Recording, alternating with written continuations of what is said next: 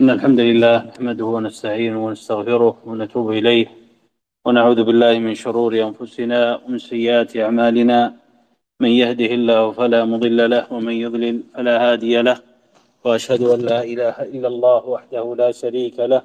وأشهد أن محمدا عبده ورسوله صلى الله عليه وسلم. وعلى آله وأصحابه وأتباعه بإحسان إلى يوم الدين وسلم تسليما كثيرا. أما بعد فنسأل الله جل وعلا أن يجعل هذا اللقاء خالصا لوجه الكريم وأن ينفعنا بما نقول وبما نسمع. نبدأ هذا اليوم بعون الله عز وجل وتوفيقه. التعليق على هذه الرسالة العظيمة رسالة فضل الإسلام للإمام المجدد المصلح محمد بن عبد الوهاب رحمه الله تعالى. وهي رسالة عظيمة لأنها حوت ما يجب على المسلم من اعتقاد دينه وما يجب عليه من الدخول في دين الإسلام. وأن من لم يقبل ما أرسل الله عز وجل به رسوله صلى الله عليه وسلم من دين الإسلام فإن الله جل وعلا لا يقبل منه صرفا ولا عدلا. وفيها أيضا بيان مكانة أهل الإسلام. وما أكرمهم الله عز وجل به من هذا الدين وما فيه من عظيم المزايا وعظيم الغايات والشريفة في في التشريع. وما أكرمهم الله عز وجل به من من كمال دينهم وسلامته من النقص والاضطراب. وأيضا بين فيها المؤلف رحمه الله تعالى حقيقة الإسلام وهو التوحيد فبينه وبين ضده وهو الشرك. وبين وجوب الاستغناء بالكتاب والسنة وأن هذا من من حقيقة الإسلام وأن من أعرض عن الكتاب والسنة وأخذ بالبدع والأهواء فإنه ما استقام على حقيقة الإسلام الذي أرسل الله عز وجل به رسوله صلى الله عليه وسلم. هذا جملة ما في هذا الكتاب وهو كتاب عظيم كتاب أثري آه، فيه فقه الشيخ رحمه الله من خلال تبويبه. ثم يذكر تحت كل باب الآيات والأحاديث والآثار التي آه، التي تندرج آه، تحت ذلك المعنى العام في آه، تلك الأبواب التي ذكرها رحمه الله. وكلامه في هذا الكتاب قليل وقد يعلق في بعض المواضع بما يبين فيه معنى الحديث أو معنى الأثر أو بما يكون فيه موعظة ونصيحة لأهل الإيمان. نسأل الله عز وجل أن يثبتنا على دينه. وهذا كتاب عظيم ينبغي لطالب العلم وكل كل معتن بما يصلح قلبه وبما يصلح دينه أن يعتني بهذا الكتاب. وشرح هذا الكتاب العلماء واهتموا به من أولئك الشيخ صالح بن فوزان فوزان حفظه الله. له شرح قيم يحتاجه طالب العلم ويستفيد منه كل أحد حتى عامة الناس يستفيدون منه لوضوحه وسهولة معانيه. وأهمية ما فيه حفظ الله الشيخ ومد في عمره. كذلك شرحه الشيخ صالح آل الشيخ حفظه الله وهو شرح مطبوع وشرح نفيس. يعني لا يستغني طالب علم عن الرجوع لذلك لذلك الشرح. نسأل الله الجميع التوفيق. نستعين بالله ونقرأ والتعليق آه، قليل آه، وإنما نكتفي في قراءة في التعليق على الآيات والأحاديث على موضع الشاهد حتى لا يطول بنا. المقام وحتى آه، يحصل الفائدة بقراءة هذا الكتاب بالتركيز على مقصوده. نعم. استعن بالله. بسم الله الرحمن الرحيم. وبه نستعين قال رحمه الله. باب فضل الإسلام. وقول الله تعالى اليوم أكملت لكم دينكم وأتممت عليكم نعمتي ورضيت لكم الإسلام دينا.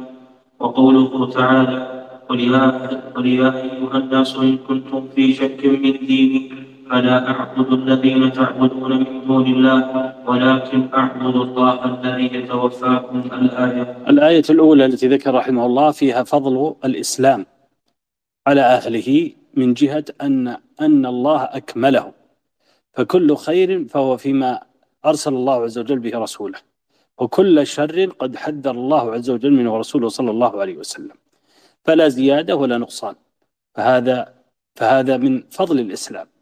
وأيضا دلت هذه على فضل أهل الإسلام في استقامتهم على ما أرسل الله عز وجل به رسول الله صلى الله عليه وسلم أنهم هم أهل الكمال في الدين وأهل الفضل في حسن العمل الذي يرضي الله سبحانه وتعالى.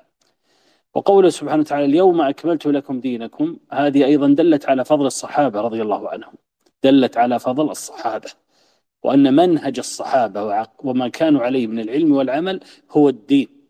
لأن الآية نزلت وعلى رسول الله صلى الله عليه وسلم وأصحابه رضي الله عنهم متوافرون وهم الذين مات رسول الله صلى الله عليه وسلم وقد رضي رضي عن عملهم رضي عن عملهم فعمله وعلمه وقولهم وما هم عليه من الاعتقاد الذي كانوا عليه ومما أرسل الله عز وجل به رسوله صلى الله عليه وسلم هو الدين. فدل هذا على فضل الصحابة ودل على وجوب اتباع الصحابة ودل على أن من فارق ما عليه الصحابة رضي الله عنهم فإنه قد ترك قد ترك الدين. والآية الأخرى أيضا فيها بيان فضل الإسلام من جهة قيام من قيام الدليل الشرعي والعقلي على سلامته من الاضطراب والتناقض. ولهذا قال سبحانه وتعالى إن كنتم في شك من ديني فلا أعبد الذين تعبدون من دون الله. ولكن أعبد الله الذي يتوفاكم. فهذه الآية فيها أولا فضل الإسلام من جهة أنه دين اليقين فلا اضطراب. ومن جهة أنه دين البرهان الشرعي ودين البرهان العقلي. ومما أقامه الله عز وجل على صحة دينه عقلا أن الذي خلق الخلق وهو الذي يتوفاهم هو الذي له العبادة دون من سواه. ودلت أيضا على أن ما خالف دين الإسلام فيه اضطراب. ولهذا قال إن كنتم في شك من ديني فلا أعبد الذين تعبدون بالله. يعني أنتم أولى بالشك مني. لماذا؟ لأنني على بينة وعلى برهان. قال ولكن أعبد الذي يتوفاكم. لم يقل أعبد الذي خلقكم. لأن الذي قهر الناس بالموت هو الإله الحق الذي لا لا معبود حق إلا هو سبحانه سبحانه وتعالى. نعم. أحسن الله إليك قال رحمه الله قوله تعالى يا أيها الذين آمنوا اتقوا الله وآمنوا برسوله يؤتكم كفلين من رحمته ويجعل لكم نورا تمشون به ويغفر لكم والله غفور رحيم. هذه الآية أيضا دلت على فضل الإسلام من جهة مضاعفة أجور أهله. فأهل الإسلام أقل عمرا وأكثر أجرا، أقل عمرا وأقل عملا وأكثر وأكثر آه، أجرا. وسيأتي في الأحاديث التي يريدها المؤلف رحمه الله بيان معنى ذلك. نعم. قال رحمه الله في الصحيح عن ابن عمر رضي الله عنهما أن رسول الله صلى الله عليه وسلم قال مثلكم ومثل, ومثل أهل الكتاب كمثل رجل استأجر أجراء فقال من يعمل لي من غدوة إلى نصف النهار على قراءة فعملت اليهود ثم قال من يعمل من, من يعمل لي من نصف النهار إلى صلاة العصر على قراءة فعملت النصارى. ثم قال من يعمل لي من صلاة العصر إلى أن تغيب الشمس على قراطين على قراطين فأنتم هم فغضبت اليهود والنصارى. وقالوا ما لنا أكثر عملا وأقل أجرا. قال هل نقصتكم من حقكم شيئا؟ قالوا لا. قال ذلك فضلي أوتيه من أشاء هذا مثل أمة الإسلام في الأمم السابقة من جهة العمر. فهم أطول عمرا ولذلك هم أكثر عملا ولكن الأجر الأعظم المضاعف لأمة الإسلام. بخلاف غيرها من الأمم هذا دل على فضل أمة الإسلام على ما سواها من الأمم. وهذا الحديث يفسر الآية المتقدمة. فدل على فضل الإسلام على أهله من جهة ضعف ثواب أهل الإسلام. ودل أيضا على فضل المسلمين على من سواه من الأمم. نعم. لذلك المسلم يعتز بإسلامه يعتز بإيمانه ويحمد الله على أن جعله من أمة محمد صلى الله عليه وسلم فضاعف الله عز وجل له بذلك الأجور. ولذلك لما أسري بالنبي صلى الله عليه وسلم إلى السماء السابعة وافترضت عليه الصلوات أول ما افترضت خمسين صلاة. ثم راجع ربه وأذن له ربه بذلك فكانت خمس صلوات بأجر خمسين. فهذا دل على على مضاعفة الأجر لأهل الإسلام. نسأل الله عز وجل أن يثبتنا على دينه. نعم. الله إليك قال رحمه الله وفيه أيضا عن أبي هريرة رضي الله عنه قال قال رسول الله صلى الله عليه وسلم فضل الله عن الجمعة من كان قبلنا فكان لليهود يوم السبت وللنصارى يوم الأحد فجاء الله بنا فهدانا ليوم الجمعة وكذلك هم تبع لنا يوم القيامة. نحن الآخر نحن الآخرون من أهل الدنيا والأولون يوم القيامة. وفيه تعليقا عن النبي صلى الله عليه وسلم أنه قال أحب الدين إلى الله الحنيفية السمحة انتهى نعم هذا الحديث الذي ذكر رحمه الله قوله أضل الله عن عن اليهود أضل الله عن من كان قبلنا؟ نعم فهذا الضلال في هذه في هذا الحديث. قيل إن الله جل وعلا خيرهم فاختار اليهود السبت واختار النصارى الأحد. خيرهم بيوم يكون عيدا لهم عيدا في أسبوعهم يعبدون الله فيه. فكان اختيارهم على غير ما هو الأكمل. فالله عز وجل اختار لأمة الإسلام ما هو أفضل وأكمل وهو يوم الجمعة. هذا المعنى الأول. وقيل أن الله افترض عليهم في ابتداء أمرهم الجمعة اليهود والنصارى ولكنهم غيروا وبدلوا. فجعل اليهود يومهم السبت وجعل النصارى يومهم الأحد. فهدى الله عز وجل يوم الجمعة. فهذا فيه فضل أهل الإسلام وفيه فضل المسلمين على على من سواهم. وفي فضل الإسلام أن الله عز وجل جعل في دين الإسلام ما اختلف ما اختلفت فيه الأمم من قبل بينا مفصلا. و وأيضا مما دل عليه هذا الحديث على فضل أهل الإسلام على من سواهم من الأديان على من سواهم من أهل الأديان من جهة أنهم هم الآخرون. فالنبي محمد صلى الله عليه وسلم آخر الأنبياء ولكنهم هم الأولون يوم القيامة. فلذلك النبي صلى الله عليه وسلم هو أول من يدخل الجنة. كذلك نحن لا تبع لهم في في في الرسالة من جهة أن كونها كونها آخر آخر الرسالات لكنهم تبع لنا يوم القيامة من جهة أن النبي صلى الله عليه وسلم هو الذي يشفع للناس. فيأتون إلى نوح يأتون إلى يأتون إلى آدم ثم نوح ثم إبراهيم ثم موسى ثم عيسى ثم يأتون النبي صلى الله عليه وسلم فيقول أنا لها. فيشفع بإذن بإذن ربه. هذا دل على فضل الإسلام ودل على فضل المسلمين على على من سواهم. وهذا إذا تأمله المسلم على يبعث في قلبه العزة بدين الإسلام. فلا يغتر بأهل الأديان الأخرى أو يظن أنه في منزلة أقل من أقل من منزلتهم ولهذا لما رأى اليهود والنصارى ما عليها الإسلام من هذه الفضائل حسدوه. قال الله عز وجل ودوا لو تكفرون كما كفروا فتكونون سواء. في آية قال حسدا من عند أنفسهم. أما الحديث الآخر فدل على فضل الإسلام من جهة من جهتين الجهة الأولى أنه دين التوحيد. ولهذا قال الرسول صلى الله عليه وسلم بعثت بالحنيفية. والحنيفية هي دين التوحيد. فهو دين الإخلاص ودين آه ودين آه ودين العبادة النقية. المائلة من الشرك إلى التوحيد. هذا معنى الحنيفية كما قال الله جل وعلا ولكن حنيفا مسلما. فمعنى حنيفا يعني مسلما يعني محققا للإسلام وهو التوحيد في الظاهر والباطن. مع البراءة من الشرك ولهذا قال حنيفا مسلما وما كان ما كان مشرك قوله وما كان مشركين هذا تفسير لحقيقة التوحيد فإنه لا يصح التوحيد إلا مع البراءة من الشرك. وقوله السمحة يعني السهلة كما قال الله عز وجل وما جعل عليكم في الدين من حرج. وقال سبحانه وتعالى يريد الله بكم اليسر ولا يريد بكم العسر. وقال صلى الله عليه وسلم إن الدين يسر ولن يشاد الدين أحد إلا غلبه. دل هذا على على فضل الإسلام ودل أيضا على فضل أهل الإسلام. كما قال الله عز وجل يضع عنهم إصرهم والأغلال التي كانت عليهم. نحمد الله على نعمة الإسلام. انتهى الباب. أكمل الباب. أكمل الباب. نعم. صلى الله عليه قال رحمه الله عن أبي بن كعب رضي الله عنه قال عليكم بالسبيل والسنة فإنه ليس من عبد على سبيل والسنة ذكر الرحمن ذكر الرحمن ففاضت عيناه من خشيه الله شيخ. فتمسك النار.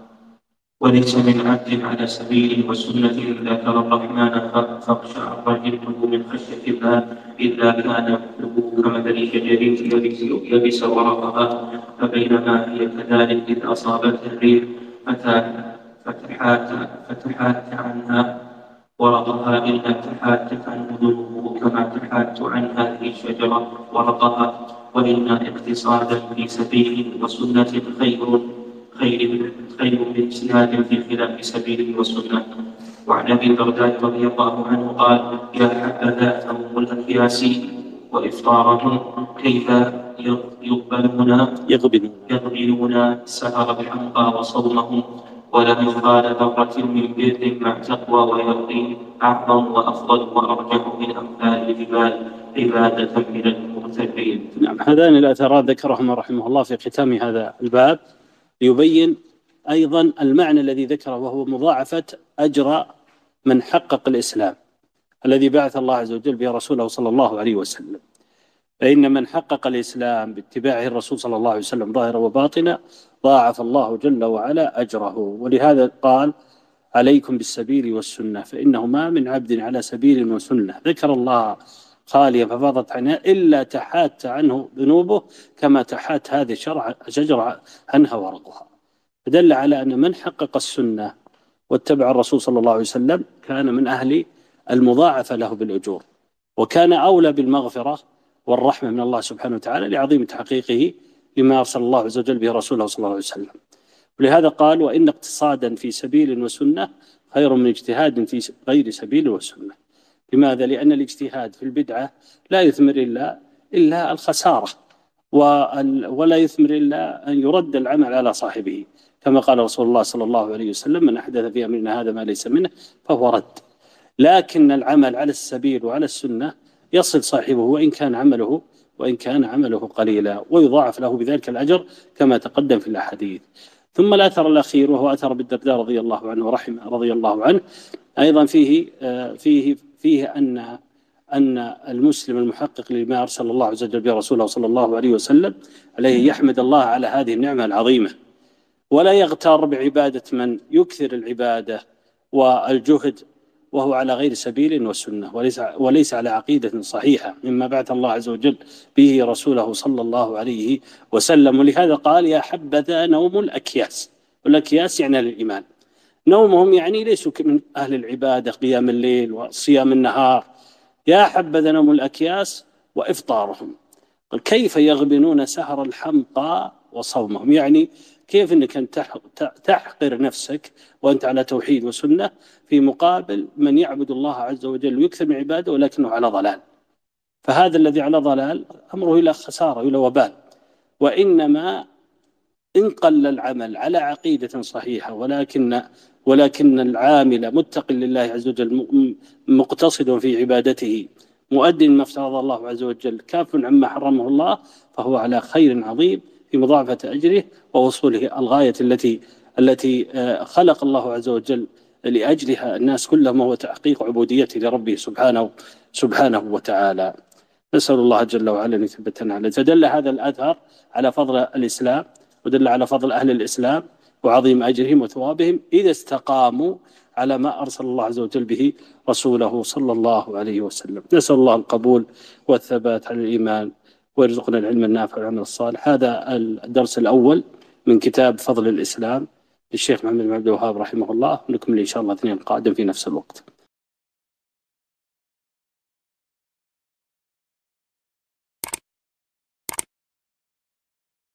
صلي وسلم على نبينا محمد وعلى آله وصحبه اجمعين قال رحمه الله الدخول في الإسلام وقول الله تعالى ومن يبتغي غير الإسلام دينا فلن يقبل منه وهو في الآخرة من الخاسرين. وقوله تعالى إن الدين عند الله الإسلام. وقوله وأن هذا صراطي مستقيما فاتبعوه ولا تتبعوا السبل فتفرق بكم عن سبيله. الحمد لله رب العالمين وصلى الله وسلم وبارك على عبده ورسول نبينا محمد وعلى آله وأصحابه أجمعين. أما بعد الإمام المجدد رحمه الله تعالى بعد أن ذكر فضل الإسلام وما فيه من المزايا العظيمة بين أن هذا الدين الذي له هذه الفضائل واجب الدخول فيه وأن من دخل فيه فقد امتثل أمر الله عز وجل فيما أرسل به رسوله صلى الله عليه وسلم. ومن تركه فقد ترك ما يجب عليه الدخول فيه فاستحق العذاب أو العقاب ولهذا قال باب وجوب الدخول في الإسلام. فيثاب الممتثل لله عز وجل بالإسلام له ويعاقب ويعاقب تارك دين الإسلام. ثم ذكر رحمه الله تعالى الأدلة الدالة على وجوب الدخول في الإسلام. فذكر الآية الأولى وهي قال رحمه الله تعالى وقول الله جل وعلا ومن يبتغي غير الإسلام دينا فلن يقبل منه. دلت هذه الآية على وجوب الدخول في الإسلام من جهة بطلان التدين فيما سواه. دلت على وجوب الدخول في الإسلام من جهة بطلان التدين بغير الإسلام والإسلام يطلق ويراد به إطلاقان إطلاق الأول الإطلاق العام وهو دين جميع الرسل. فجميع الرسل أرسلوا بالإسلام. كما قال الله جل وعلا ولقد بعثنا في كل أمة رسولا أن يعبدوا الله واجتنبوا الطاغوت فمن مات على إيمانه ببعثة نبيه فيما أوجب الله عليه سبحانه وتعالى الإيمان به في زمنه ووقته وانقاد لما أمر الله عز وجل به فهو على دين الإسلام فهو على دين الإسلام. ثم الإطلاق الثاني هو ما بعث الله عز وجل به نبيه محمد صلى الله عليه وسلم. فلا إسلام إلا ما أرسل الله عز وجل به الرسول صلى الله عليه وسلم بعد أن بعثه الله به لأن رسالته خاتمة الرسالات والناسخة لما قبلها. فمن تدين باليهودية أو النصرانية أو آه، غير ذلك ما أرسل الله عز وجل به رسله ولو زعم آه، ولو زعم آه، أنه يأخذ به على ما أرسل الله عز وجل به رسله بزعمه ولو زعم أنه يحب محمدا صلى الله عليه وسلم ولكن لم ينقد لشريعته. ولما أرسل الله عز وجل أرسله الله عز وجل به فإنه على غير دين الإسلام. فالإسلام بعد بعثة النبي صلى الله عليه وسلم هو ما أرسل الله عز وجل به رسوله صلى الله عليه وسلم. وهذا معنى قول الله جل وعلا ومن يبتغي غير الإسلام دينا يعني غير ما بعث الله عز وجل به محمد صلى الله عليه وسلم. و ولذلك يقول رسول الله صلى الله عليه وسلم والله لا لا يسمع بي يهودي ولا نصراني ثم لا يؤمن بالذي جئت به إلا أدخله الله النار. إذا عرفنا الإطلاق الأول الإسلام والإطلاق الثاني. ويطلق أيضا الإسلام في شريعة النبي صلى الله عليه وسلم وأرسل الله عز وجل به بالإطلاق العام وهو الإسلام لله بالتوحيد والانقياد له بالطاعة والبراءة من الشرك وأهله. نعم. ثم ذكر الآية التي بعدها وهي قول الله جل وعلا إن الدين عند الله الإسلام وهي في ذات المعنى. نعم الآية اللي بعدها. نعم الشاهد من هذا قوله جل وعلا فاتبعوه وقوله أن هذا هذا اسم إشارة اسم إشارة إلى أمر معلوم وهو القرآن وهو الإيمان وهو الإسلام وهو الرسالة التي بعث الله عز وجل بها رسوله محمدا صلى الله عليه وسلم. هذا هو الصراط المستقيم هو الإسلام. قال فاتبعوه يعني اتبعوا ما فيه من مما مما بعث الله عز وجل به رسول صلى الله عليه وسلم من العلم والعمل من العلم والعمل. ثم قوله جل وعلا ولا تتبعوا السبل هذا نهي هذا نهي عن ترك الإسلام. ترك الإسلام فدل على وجوب الدخول في الإسلام وترك ما سواه. نعم.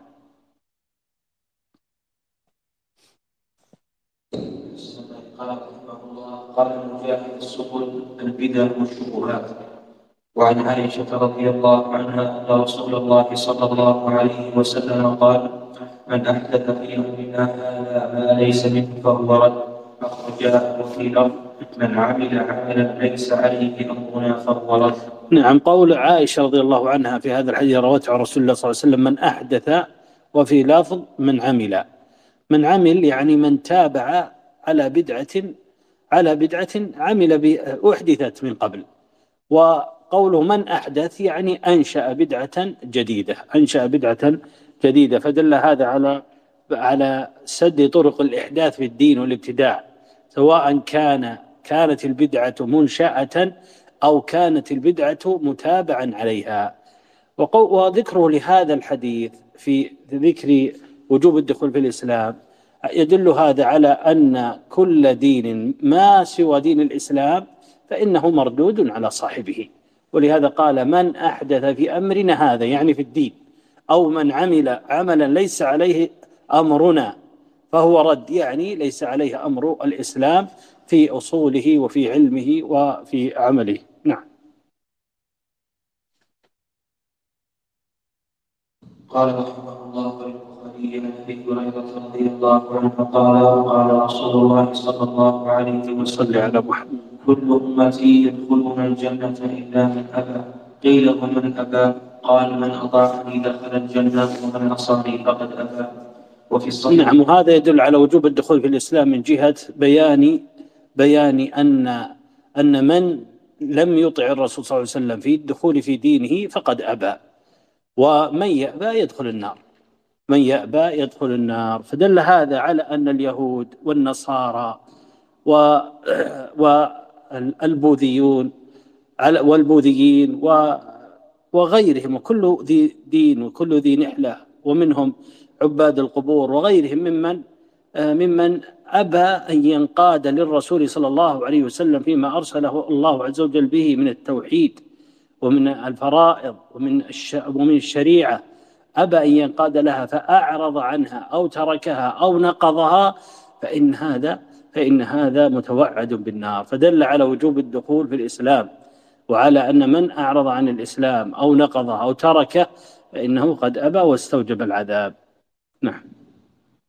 قال رحمه الله في صحيح ابن عباس رضي الله عنهما أن رسول الله صلى الله عليه وسلم قال أبغض الناس إلى الله ثلاثة ملحد في الحرب ومضطرب في الإسلام سنة الجاهلية ومطلب دم مطلب ومطلب ومطلب دم امرئ مسلم بغير حق ليبلغ دمه رواه البخاري قال شيخ الإسلام ابن تيمية رحمه الله تعالى قوله سنة الجاهلية يندرج فيها كل جاهلية مطلقة أو مقيدة أي في شخص دون شخص كتابية أو وثنية أو غيرهما من كل مخالفة لما جاء به المرسلون.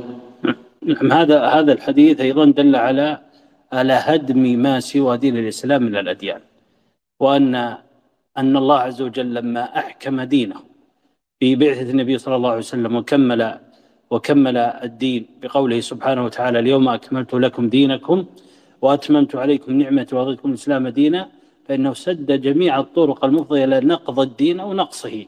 ومن ذلك ترك الدين باليهودية والنصرانية أو بغير ذلك من مما يتدين به آه، لغير الله سبحانه وتعالى مما مما نسخ أو مما هو باطل في في أصله. فهذا هو الجاهلية. وضد الجاهلية هو ما بعث الله عز وجل به الرسول صلى الله عليه وسلم من الإسلام. فمن دعا إلى اليهودية أو النصرانية أو دعا إلى عبادة غير الله عز وجل عبادة القبور أو غيره فهذا من أعظم الناس إثما ووزرا. نسأل الله العافية والسلام نعم. فدل على وجوب الدخول في الإسلام وترك ما سواه. قال رحمه الله في صحيح عن حذيفه رضي الله عنه قال يا معشر القراء استقيموا فإن استقمتم فقد سبقتم سبقا سبقت صلى الله عليه فإن استقمتم فقد سبقتم سبقا بعيدا فإن أخذتم يمينا وشمالا فضللتم ضلالا بعيدا وعن محمد نعم هذا الأثر أيضا دل على على وجوب الاستقامة على ما علم من الحق من الكتاب والسنة. فإذا علمت الحق فتعمل به وإذا علمت الباطل تتركه. وعلمك بالحق وعملك به يجعلك تسبق غيرك من جهتين. من جهة الأولى أنك تبادر العمل بما علمت من الحق. والجهة الثانية أنك أنك محل اقتداء لغيرك. فمن اقتدى بك في علمك وعملك نلت أجره. ولهذا قال فقد سبقتم سبقا بعيدا. بالمبادرة لأمر الله وباقتداء الناس بكم. وهذا هو المقصود بقوله معشر القراء. يعني أهل العلم الذين يقرؤون القرآن ويفقهونه ويعرفون حلاله وحرامه.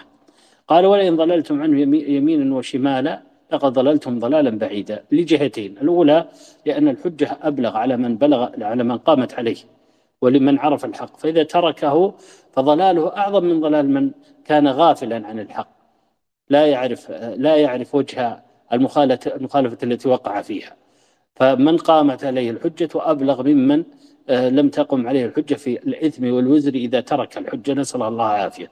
والثانية أن أن أنه يقتدى به في ضلاله فيكون ضلاله آه، ضلالا عظيما من جهة أنه يحمل وزره ووزر من آه، ويحمل حمله وثقله وأثقالا مع أثقالهم. نسأل الله العافية والسلام نعم.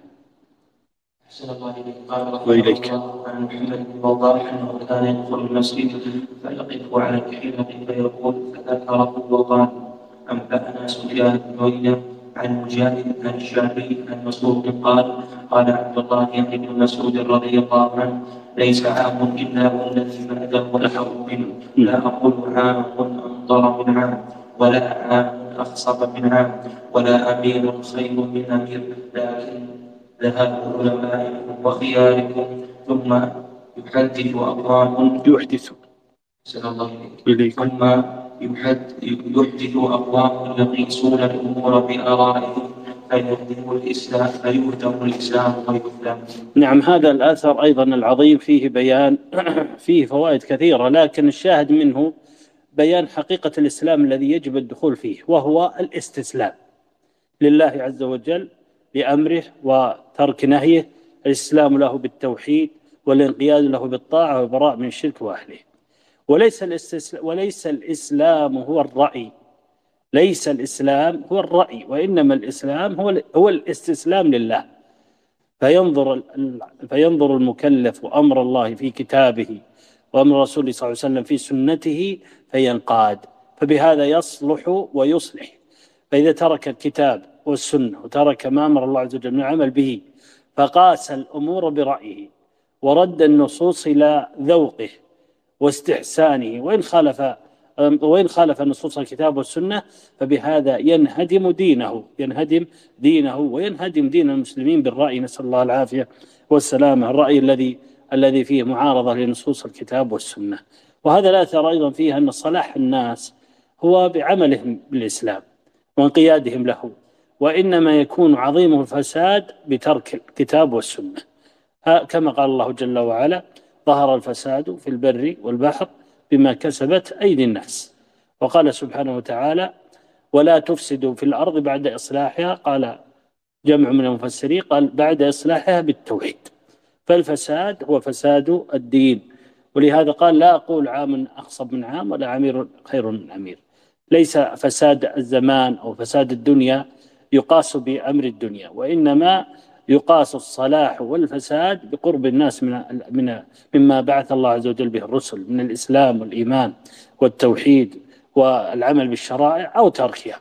فإذا كان الناس مقبلون على توحيد الله وعلى طاعته وعلى الاستقامة على أمره وترك نهيه فزمانهم زمن خير.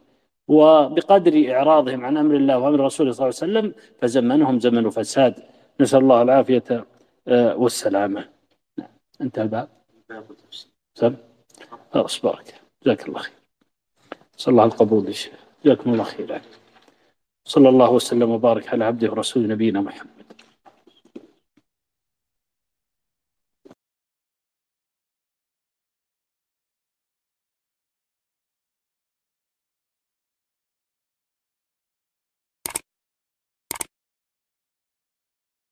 وسلم على المبعوث رحمة للعالمين نبينا محمد وعلى آله وصحبه أجمعين. اللهم اغفر لنا ولشيخنا ولوالديه وللمسلمين أجمعين. قال رحمه الله باب التفسير الإسلام وقول الله تعالى فإن حاجوك فقل أسلمت وجهي لله ومن اتبعني الآية وفي صحيح عن عمر رضي الله تعالى عنه أن رسول الله صلى الله عليه وسلم قال الإسلام أن تشهد أن لا إله إلا الله وأن محمدا رسول الله وتقيم الصلاة وتؤتي الزكاة وتصوم رمضان وتحج البيت إن استطعت إليه سبيلا. وفيه عن أبي هريرة رضي الله عنه مرفوعا المسلم من سلم المسلمون من لسانه ويده. وعن بهز بن حكيم عن أبيه عن جده أنه سال رسول الله صلى الله عليه وسلم عن الإسلام. فقال أن تسلم قلبك لله وأن تولي وجهك إلى الله وأن تصلي الصلاه المكتوبه وتؤدي الزكاه المفروضه رواه أحمد. أه شيخ باب عنوان باب شيخ. باب تفسير الإسلام. الحمد لله رب العالمين وصلى الله وسلم وبارك على عبده ورسوله نبينا محمد وعلى آله وأصحابه وأتباعه بإحسان إلى يوم الدين وسلم تسليما كثيرا. أسأل الله جل وعلا برحمته أن يلطف بنا وأن لا يكلنا إلى أنفسنا طرفة عين. برحمته نستغيث إنه لا إله إلا هو. نسال الله يرزقنا العلم النافع والعمل الصالح. ويرزقنا الإخلاص في القول والعمل. وأن ينفعنا بما نقول وبما نسمع. المؤلف رحمه الله تعالى بعد أن بين فضل الإسلام وبين وجوب الدخول فيه ناسب أن يبين ما هو الإسلام. ناسب أن يبين ما هو الإسلام. لهذا قال باب تفسير الإسلام يعني بيان حقيقته بيان حقيقته مما هو منه مما يجب على كل مسلم أن يتدين لله عز وجل به. هذا معنى قوله رحمه الله تعالى باب تفسير الإسلام. ثم ذكر الآية الأولى وهي قول الله تعالى إن حاجوك فقل أسلمت لله نعم هذه الآية ذكرها المؤلف رحمه الله تعالى يبين حقيقة الإسلام وهي التوحيد وهي التوحيد. ولهذا قال فإن حاجوك فقل أسلمت وجهي لله ومن اتبعني. وجهي يعني قصدي. قوله تعالى أسلمت وجهي يعني قصدي يعني أسلمت قصدي وأسلمت عملي لله لله رب العالمين. وهذا فيه إعلان التوحيد والبراءة من الشرك ففي بيان حقيقة الإسلام الذي افترض الله عز وجل عبادة التدين التدين لله به. وأيضا هذا بمعنى قول الله جل وعلا قل يا أيها الكافرون لا أعبد ما تعبدون ولا أنتم عابدون ما أعبد ولا أنا عابد ما عبدتم الآيات. وغير ذلك من الآيات الكثيرة في كتاب الله عز وجل ومن ذلك قول الرسول صلى الله عليه وسلم من من كفر من وحد الله وكفر بما يعبد من دون الله. فدل على على على أن الإسلام هو ترك ما عليه أهل الأديان الباطلة من الكفر بالله والشرك به وعبادة غيره وإسلام القصد والعمل لله. نعم. ثم ذكر الله بعده قال وفي الصحيح أن عمر رضي الله عنه الإسلام تشهد لا الرسول تقيم الصلاة. نعم. هذا الحديث أيضا ذكر فيه المؤلف رحمه الله تعالى حقيقة الإسلام وأنه قائم على أربع مباني على خمسة مباني. قائم على خمسة مباني وأن هذا من حقيقة الإسلام. فلا يصح لعبد إسلام إلا أن يلتزم هذه المباني وأن يستقيم لله على ما فيها على مقتضاها. وهي شهادة لا إله إلا الله وأن محمد رسول الله ويقيم الصلاة ويؤتي الزكاة ويصوم رمضان ويحج البيت. فمن زعم الإسلام لله ولم يلتزم هذه المباني الخمس وهي أركان الإسلام فإن لا يصح إسلامه. ومن زعم إسلاما لله عز وجل ولم يؤدي الصلاة المفروضة ولم يأتي بالتوحيد فإنه لا يصح إسلامه. ومن ومن أدى هذه الأركان كان كان كان ذلك من إسلامه لله سبحانه وتعالى. فدل هذا على حقيقة الإسلام وأن الإسلام قائم على خمسة أركان. نعم ثم ذكر بعدها. حديث أبو هريرة هذا الحديث العظيم ذكر المؤلف رحمه الله تعالى ليبين أيضا أن كما أن من حقيقة الإسلام أن أن يكون بين العبد وربه بإقامة أمر الله من صلاة وصوم وزكاة وحج فكذلك هو هو معاملة بين العبد وعباد الله سبحانه وتعالى. وهذا قال قال الإسلام المسلم من سلم المسلمون من لسانه ويده. وقولها المسلم يعني من حقق الإسلام. من حقق الإسلام كان مقتضى ذلك أو كان من إسلامه لله أن تسلم جوارحه أن تسلم جوارحه فيسلم المسلمون من لسانه ويده. فليس الإسلام هو عبادة دون المعاملة. يفسر هذا فليس الإسلام هو عبادة دون المعاملة. فالإسلام كما أنه بين العبد وربه من صلاة وصوم وزكاة وحج فكذلك هو حفظ الجوارح فيما هو من حق عباد الله فتؤدى الحقوق لأهلها وتكف الجوارح عن الأذى لعباد الله. فهذا من حقيقة الإسلام. من حقيقة الإسلام. يفسر هذا الأثر الذي بعده قال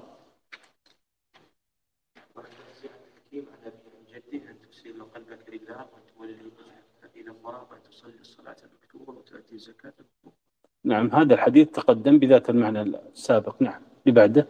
عن أبي قلابه الرجل الإسلام الإسلام قال أن تسلم قلبك لله ويسلم المسلمون من لسانك. نعم ولذلك ذكر المؤلف رحمه الله هذا الحديث العظيم لبيان التلازم بين الظاهر والباطن. فكما أن قلبك يسلم لله فكذلك تسلم جوارحك لله فيما هو من حق الله وفيما هو من حق عباد الله. هذا من حقيقة الإسلام.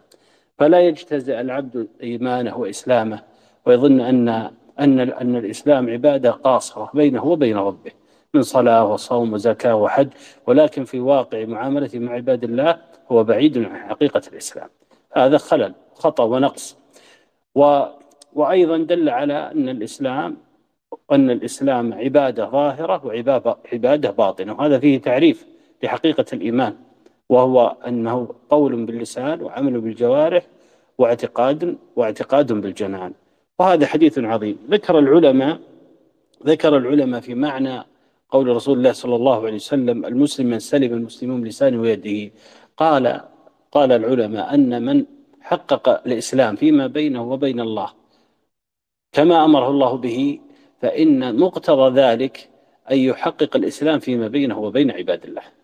وقال بعض العلماء من حقق ما بينه وبين عباد الله من الحقوق كان أعظم من ذلك لإيمانه أن يؤدي حق الله سبحانه وتعالى لأن حق الله أعظم أعظم الحقوق. فلذلك إذا كل من كان للناس أسلم في معاملته وأكمل في لطفه وإحسانه فإن هذا من كمال إيمانه من كمال إيمانه. إذا أخلص لله عز وجل في ذلك وكان باعثه طلب رضوان الله سبحانه وتعالى. يدل على هذا قول الرسول صلى الله عليه وسلم قول عليه الصلاة والسلام أكمل المؤمنين إيمانا أحسنهم خلقا.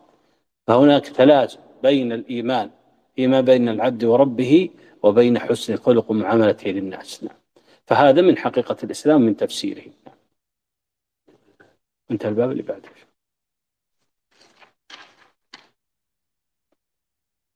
أحسن الله رحمه الله باب قول الله تعالى. ومن يبتغي الإسلام دينا فلن يقبل وعن أبي هريرة رضي الله عنه قال قال رسول الله صلى الله عليه وسلم تجيء الأعمال يوم القيامة أحسنت. المؤلف رحمه الله جزاك الله خير. لما ذكر فضل الإسلام وذكر وجوب الدخول فيه وذكر تفسيره وأنه لا يصح إلا بالتوحيد لله جل وعلا والقيام بأركان الإسلام الخمسة وذكر ما هو من حقيقته من إسلام الوجه والقصد والعمل لله سبحانه وتعالى بين أنه أن هذا الإسلام لا يصح إلا بترك ما سواه إلا بترك ما سواه وأنه فرض لازم.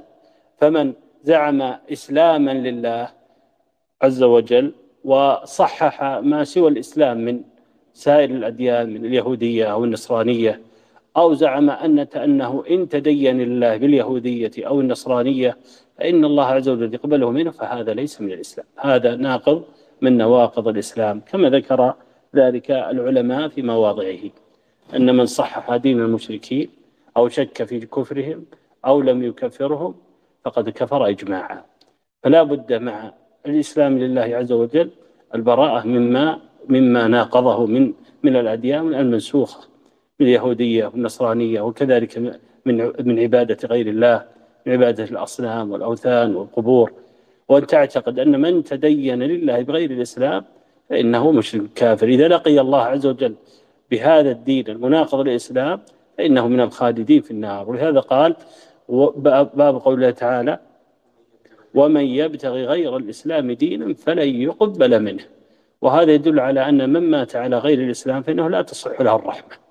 ولا ولا ولا يجوز الترحم عليه لأن الله عز وجل قد غضب غضب عليه وأوجب له السخط. كما قال سبحانه وتعالى إن الله لا يغفر أن يشرك به ويغفر ما دون ذلك. وقال سبحانه وتعالى قد يئسوا من رحمتي.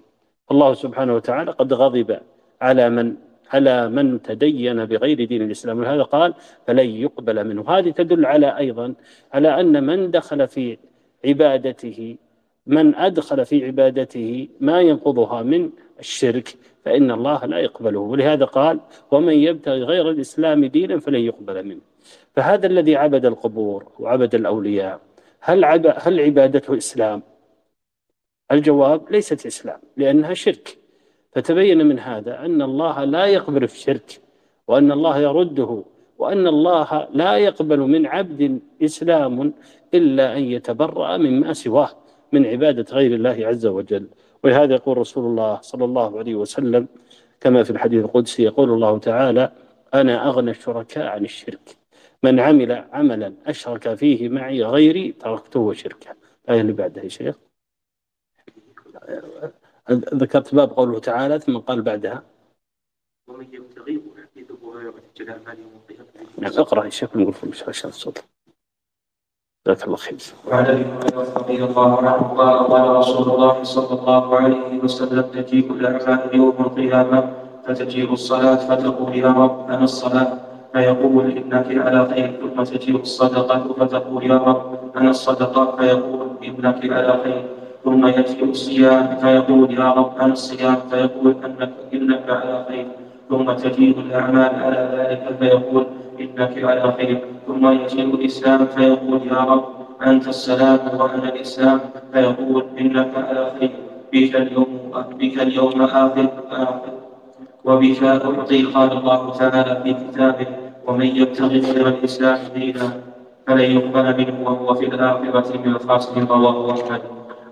نعم. هذا الحديث يدل على على مسائل. المسألة الأولى أن الأعمال تأتي يوم القيامة مجسمة كما ذكر ذلك جمع من العلماء.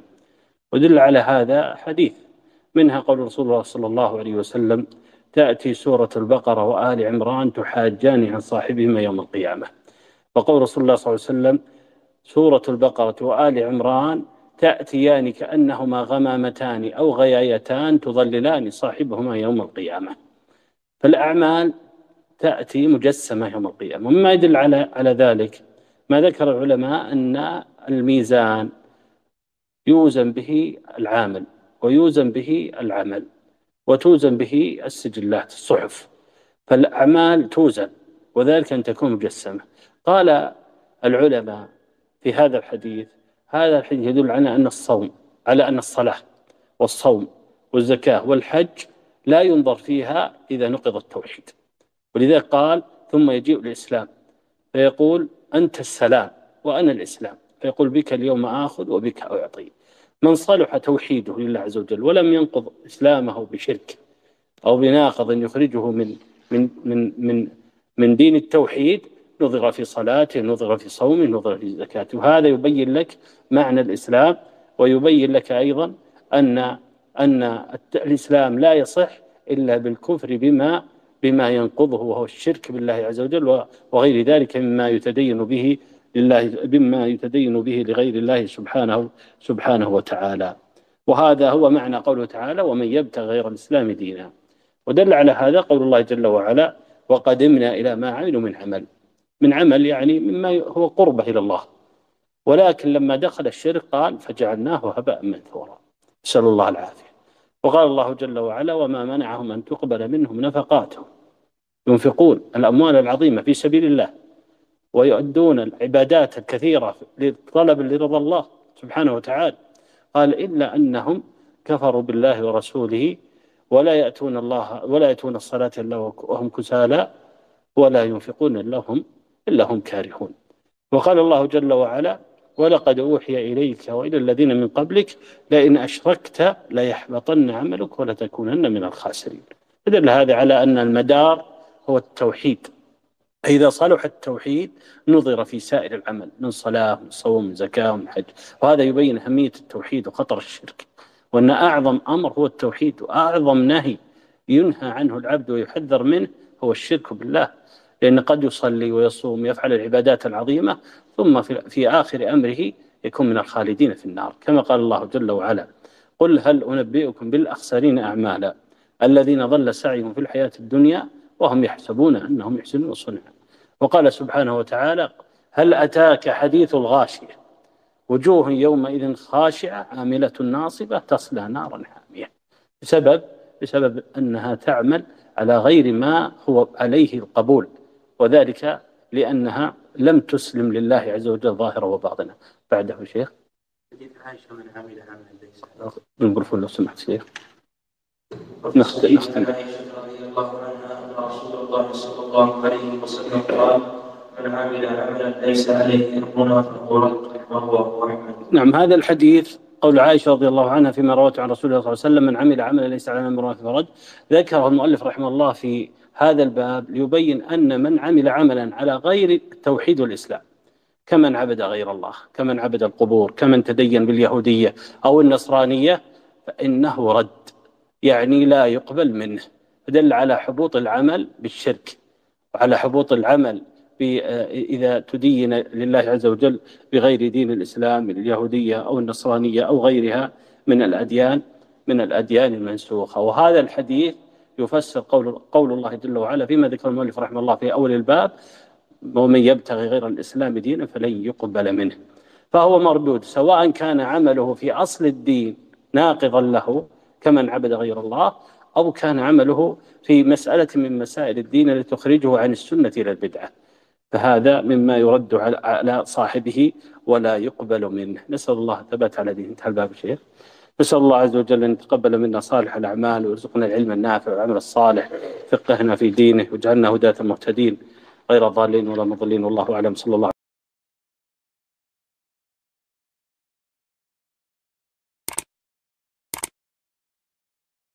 باب وجوب الاستغناء بمتابعة الكتاب عن كل ما سواه وقول الله تعالى ونزلنا عليك الكتاب تبيانا لكل شيء لا يرونه السائل وغيره عن النبي صلى الله عليه وسلم الحمد لله رب العالمين وصلى الله وسلم على نبينا محمد وعلى آله وصحبه أجمعين. أما بعد المؤلف رحمه الله تعالى بعد أن بين فضل الإسلام ووجوب الدخول فيه وبين حقيقته بين أن أن هذا الإسلام الذي يجب على كل مسلم الدخول فيه لا يصح من عبد إلا أن يستغني به عما سواه فيستغني بالقرآن ويستغني بالسنة عما عارضهما وعما زاحمهما عما عارضهما من الآراء الباطلة والاعتقادات والأقوال التي خالفت الكتاب والسنة أو ما يزاحم الكتاب والسنة من الأقوال والأعمال وإن كانت على وإن كان الأصل فيها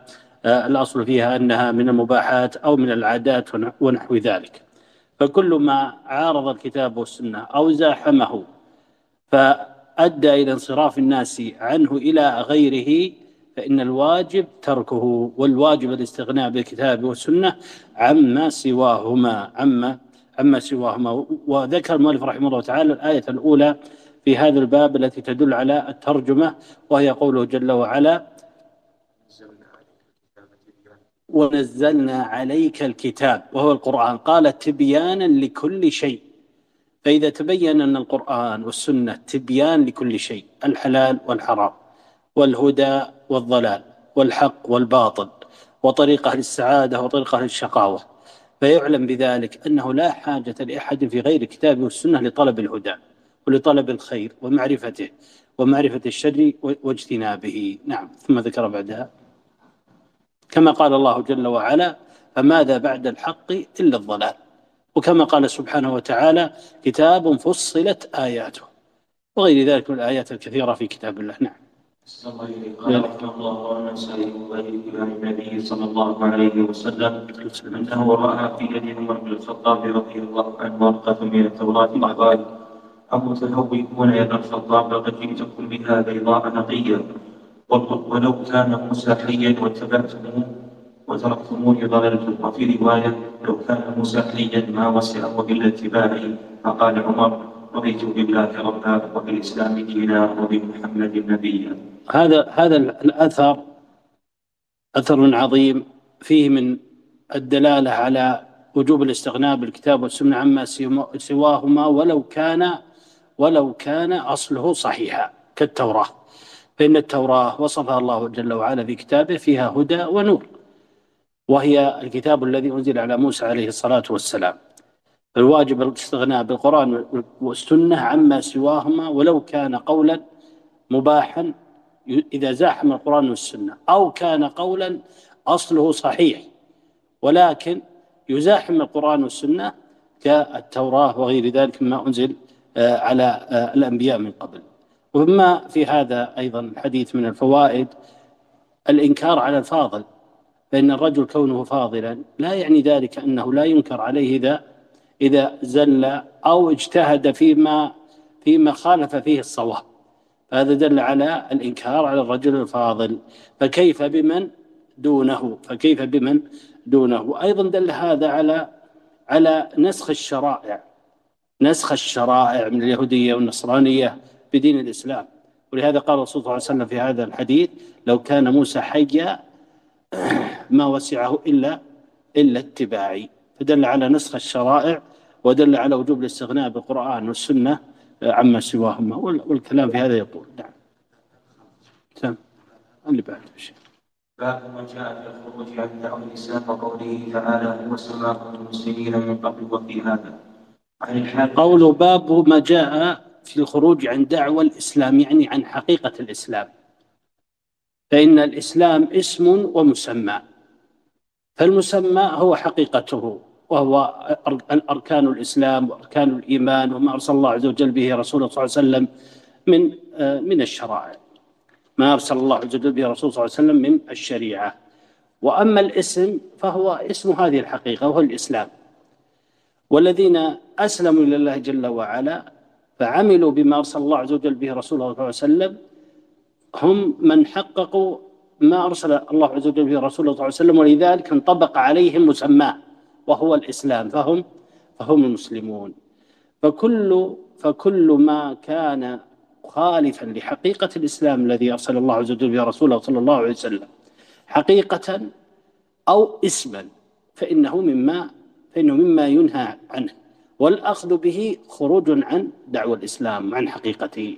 وهذه سنة سنة الجاهلية. وسيأتي مزيد نعم. الله عنه عن الاشعري رضي الله عنه عن النبي صلى الله عليه وسلم أنه قال أأمركم بخمس الله أمرني بهن السمع والطاعة والجهاد والهجرة والجماعة لكنه من فارق الجماعة قيل شبر فقد خلق فقد خلع رقة الإسلام من عنقه إلا أن يراجع. ومن دعا بدعوى الجاهلية فإنه من من جدا من جدا جهنم. فقال رجل يا رسول الله من صلى وصام؟ قال ومن صلى وصام. فادعوا بدعوى فادعوا بدعوى الله الذي سماكم المسلمين والمؤمنين عباد الله. الشاهد من هذا الحديث قوله صلى الله عليه وسلم ومن دعا بدعوى الجاهلية فإنه من جثى جهنم. قال فادعوا بدعوى الله التي سماكم المسلمين يعني أن يدعو بعضكم بعضا بحقيقة ما أنتم عليه من الإسلام. فلا يدعو اي عليكم السلام اي أي يسمي أو ينادي المسلم أخاه المسلم باسم غير حقيقته. حقيقة ما هو عليه من الدين وهو وهو الإسلام. كما قال الله جل وعلا ولا تنابزوا بالألقاب هذا معنى قوله فادعوا بدعوى الله التي سماكم المسلمين عباد الله لأن المسلم ليس له اسم إلا الإسلام إلا إن خرج عن حقيقة عن حقيقة الإسلام فيسمى بما مال إليه. من هوى ورأي كما قال الله جل وعلا ومن يشاقق الرسول من بعد ما تبين له الهدى ويتبع غير سبيل المؤمنين نوله ما تولى ونصره جهنم وساءت مصيره. وكما قال رسول الله صلى الله عليه وسلم فمن رغب عن سنتي فليس مني. فلا يسمى باسم باسم الثناء باسم الثناء المطلق الذي يستحقه من عمل من عمل بحقيقة ما أرسل الله عز وجل برسول صلى الله عليه وسلم إلا من لزمه. فلا يسمى إلا بالإسلام يسمى بالإيمان يسمى عبد الله فلا ينبذ باسم غير ذلك. هذا معنى قوله فادعوا بدعوى الله التي سماكم المسلمين عباد الله. كما قال رسول الله صلى الله عليه وسلم وكونوا عباد الله إخوانا. معقد الأخوة هو حقيقة الرسالة التي أرسل الله عز وجل بها رسول صلى الله عليه وسلم. التزاما وعلما واستقامة في الظاهر والباطن. كما قال الله جل وعلا إنما المؤمنون إخوة. هذا يفسر هذا. ثم قال بعدها قال ومن دعا بدعوة قال فإنه من جثي جهنم نص الحديث. قال لا قبلها قبلها. قال فادعوا بدعوى الله التي سماكم المؤمنين. المسلمين عباد الله. ثم بعدها إيش قال؟ نعم. هذا أراد به قوله ومن دعا بدعوى الجاهلية فإنه من جثى جهنم. يعني من تسمى أو اعتزى إلى غير حقيقة الإسلام في أصوله أو في شرائعه فانتمى إلى غير حقيقته مما هو محل مما هو محل الخروج عن حقيقة الشريعة. إلى البدع والأهواء والفرق والطوائف أو الأديان كمن تسمى باليهودية أو النصرانية أو غير ذلك قال فإنه من جثى جهنم. فهذا دل على دل على وجوب التسمي بالإسلام وأن المؤمن لا يسمي أخاه المؤمن إلا بالإسلام إلا من خرج عن حقيقته فيأخذ مسماه. فأما من تسمى بغير حقيقة الإسلام وانتسب إلى اليهودية أو النصرانية أو, أو إلى فرقة من فرق أهل البدع فإن هذا قال قال ومن دعا بدعوى الجاهلية يعني من صفات أهل الجاهلية. وذلك أن أهل الجاهلية كانوا أهل تعصب وأهل تفرق كما قال الله جل وعلا ولا تكونوا من المشركين من الذين فرقوا دينهم وكانوا شيعا. فكان الرجل ينتمي إلى قبيلته على وجه على وجه التعصب ومعاداة غيرها فكانت هذه دعوة الجاهلية. ولذا قال فمن دعا بدعوى الجاهلية يعني فعل فعلا من فعل أهل الجاهلية من من التعصب للطائفة أو القبيلة أو الفرقة وغير ذلك قال فإنه من جثي جهنم أو من جثى جهنم. يعني يكون في النار جاثيا نسأل الله العافية.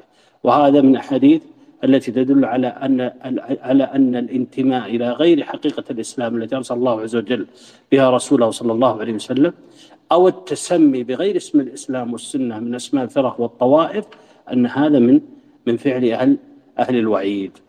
نسأل الله العافية والسلامة. نعم أكمل شيخ. وفي الصحيح من فارق الجماعة قيل شيء فمات فميتته جاهلية. قوله جاهلية يعني على صفة من أهل الجاهلية. والجماعة هنا آه، تحمل على طلاقين. الطلاق الأول حقيقة الإسلام. وهذا الذي يتفق مع التبويب.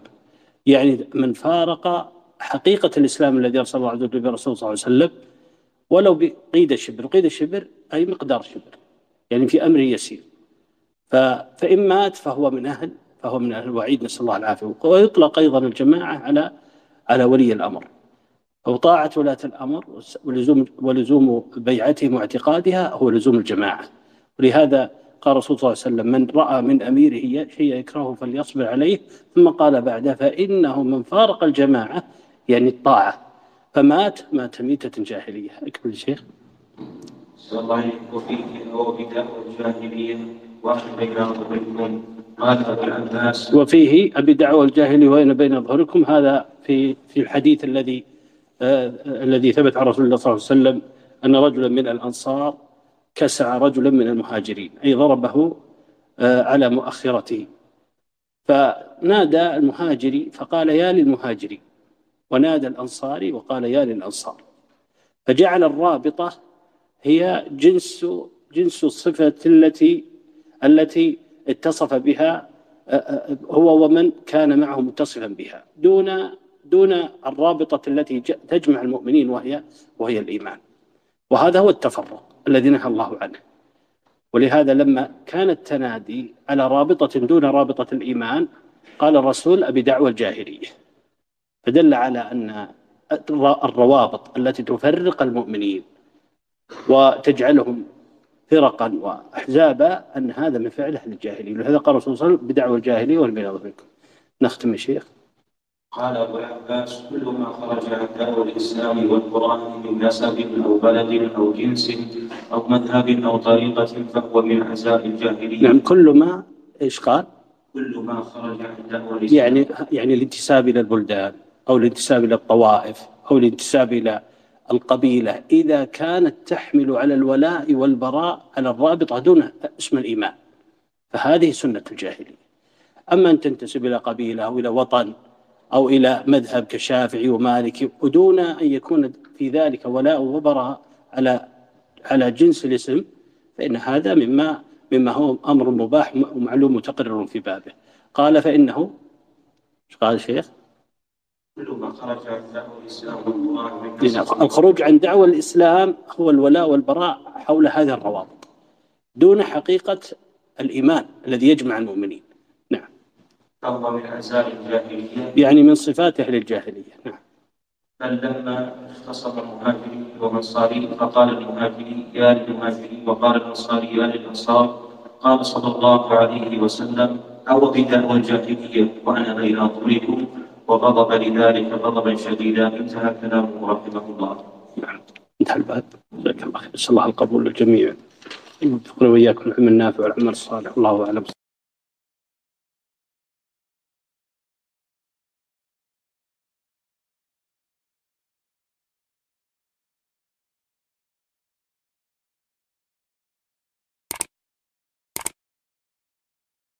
سراج المنير نبينا وقدوتنا محمد بن عبد الله عليه وعلى آله أفضل الصلاة وأزكى التسليم. اللهم اغفر لنا ولشيخنا ولمشايخه ولوالديه وللمسلمين أجمعين. قال رحمه الله باب وجوب الدخول في الإسلام كله وترك ما سواه. وقول الله تعالى يا أيها الذين آمنوا ادخلوا في السلم كافة. وقوله تعالى ألم تر إلى الذين يزعمون أنهم آمنوا بما أنزل إليك وما أنزل من قبلك الآية وقوله تعالى إن الذين فرقوا دينهم وكانوا شيعا لست منهم في شيء. الحمد لله رب العالمين صلى الله وسلم وبارك على عبده ورسول نبينا محمد وعلى آله وصحبه أجمعين. المؤلف رحمه الله تعالى بين أن الإسلام حقيقته أنها كما أنها تسلم لله جل وعلا أن تعتقد بطلان ما سوى دين الإسلام. وهذا معنى كلمة التوحيد لا إله إلا الله. نفي وإثبات. فتنفي عن الله جل وعلا ما يليق بجلاله سبحانه وتعالى من عبادة غيره أو من التدين بغير ما أمر الله عز وجل به وأرسل به رسوله صلى الله عليه وسلم. وتثبت لله جل وعلا ما استحق سبحانه مما أمر الله به وأمر به رسوله صلى الله عليه وسلم من العبادة له وحده دون من سواه. هذا معنى قوله باب وجوب الدخول في الإسلام وترك ما سواه. يعني تدخل في الإسلام وتشهد لا إله إلا الله محمد رسول الله تعتقد بطلان ما سوى الإسلام من اليهودية والنصرانية والقبورية وغيره وكل قول وكل فعل وكل اعتقاد ناقض دين الإسلام الواجب أن تتبرأ منه وأن تكفر به وأن تسلم ظاهرا وباطنا لله سبحانه وتعالى. هذا معنى قوله رحمه الله باب وجوب الدخول في الإسلام وترك ما سواه. ذكر رحمه الله تعالى الآية الأولى وهي قوله سبحانه وتعالى إيش الآية ذكرنا؟ نعم قالوا يا أيها الذين آمنوا ادخلوا في السلم كافة. السلم هو الإسلام. وقوله كافة يعني ادخلوا فيه كله. لا تأخذ بعضه وتترك بعضه. وقال بعض أهل العلم ذكر ذلك من كثير رحمه الله في التفسير قال ادخل في السلم يعني شرائع الإسلام ومما يناقض ذلك أن تؤمن ببعض الكتاب وتكفر ببعض فهذا مما ينافي الدخول في السلم كافة. ثم ذكر بعد ذلك قوله سبحانه وتعالى نعم نفى عنهم الإيمان بسبب عدم استسلامهم لله جل وعلا فيما أمر به كله جل وعلا وتقدس. ولهذا قال أم ترى إلى الذين يزعمون أنهم آمنوا بما أنزل إليك وما أنزل من قبلك يريدون أن يتحاكموا إلى الطاغوت وقد أمروا أن يكفروا به.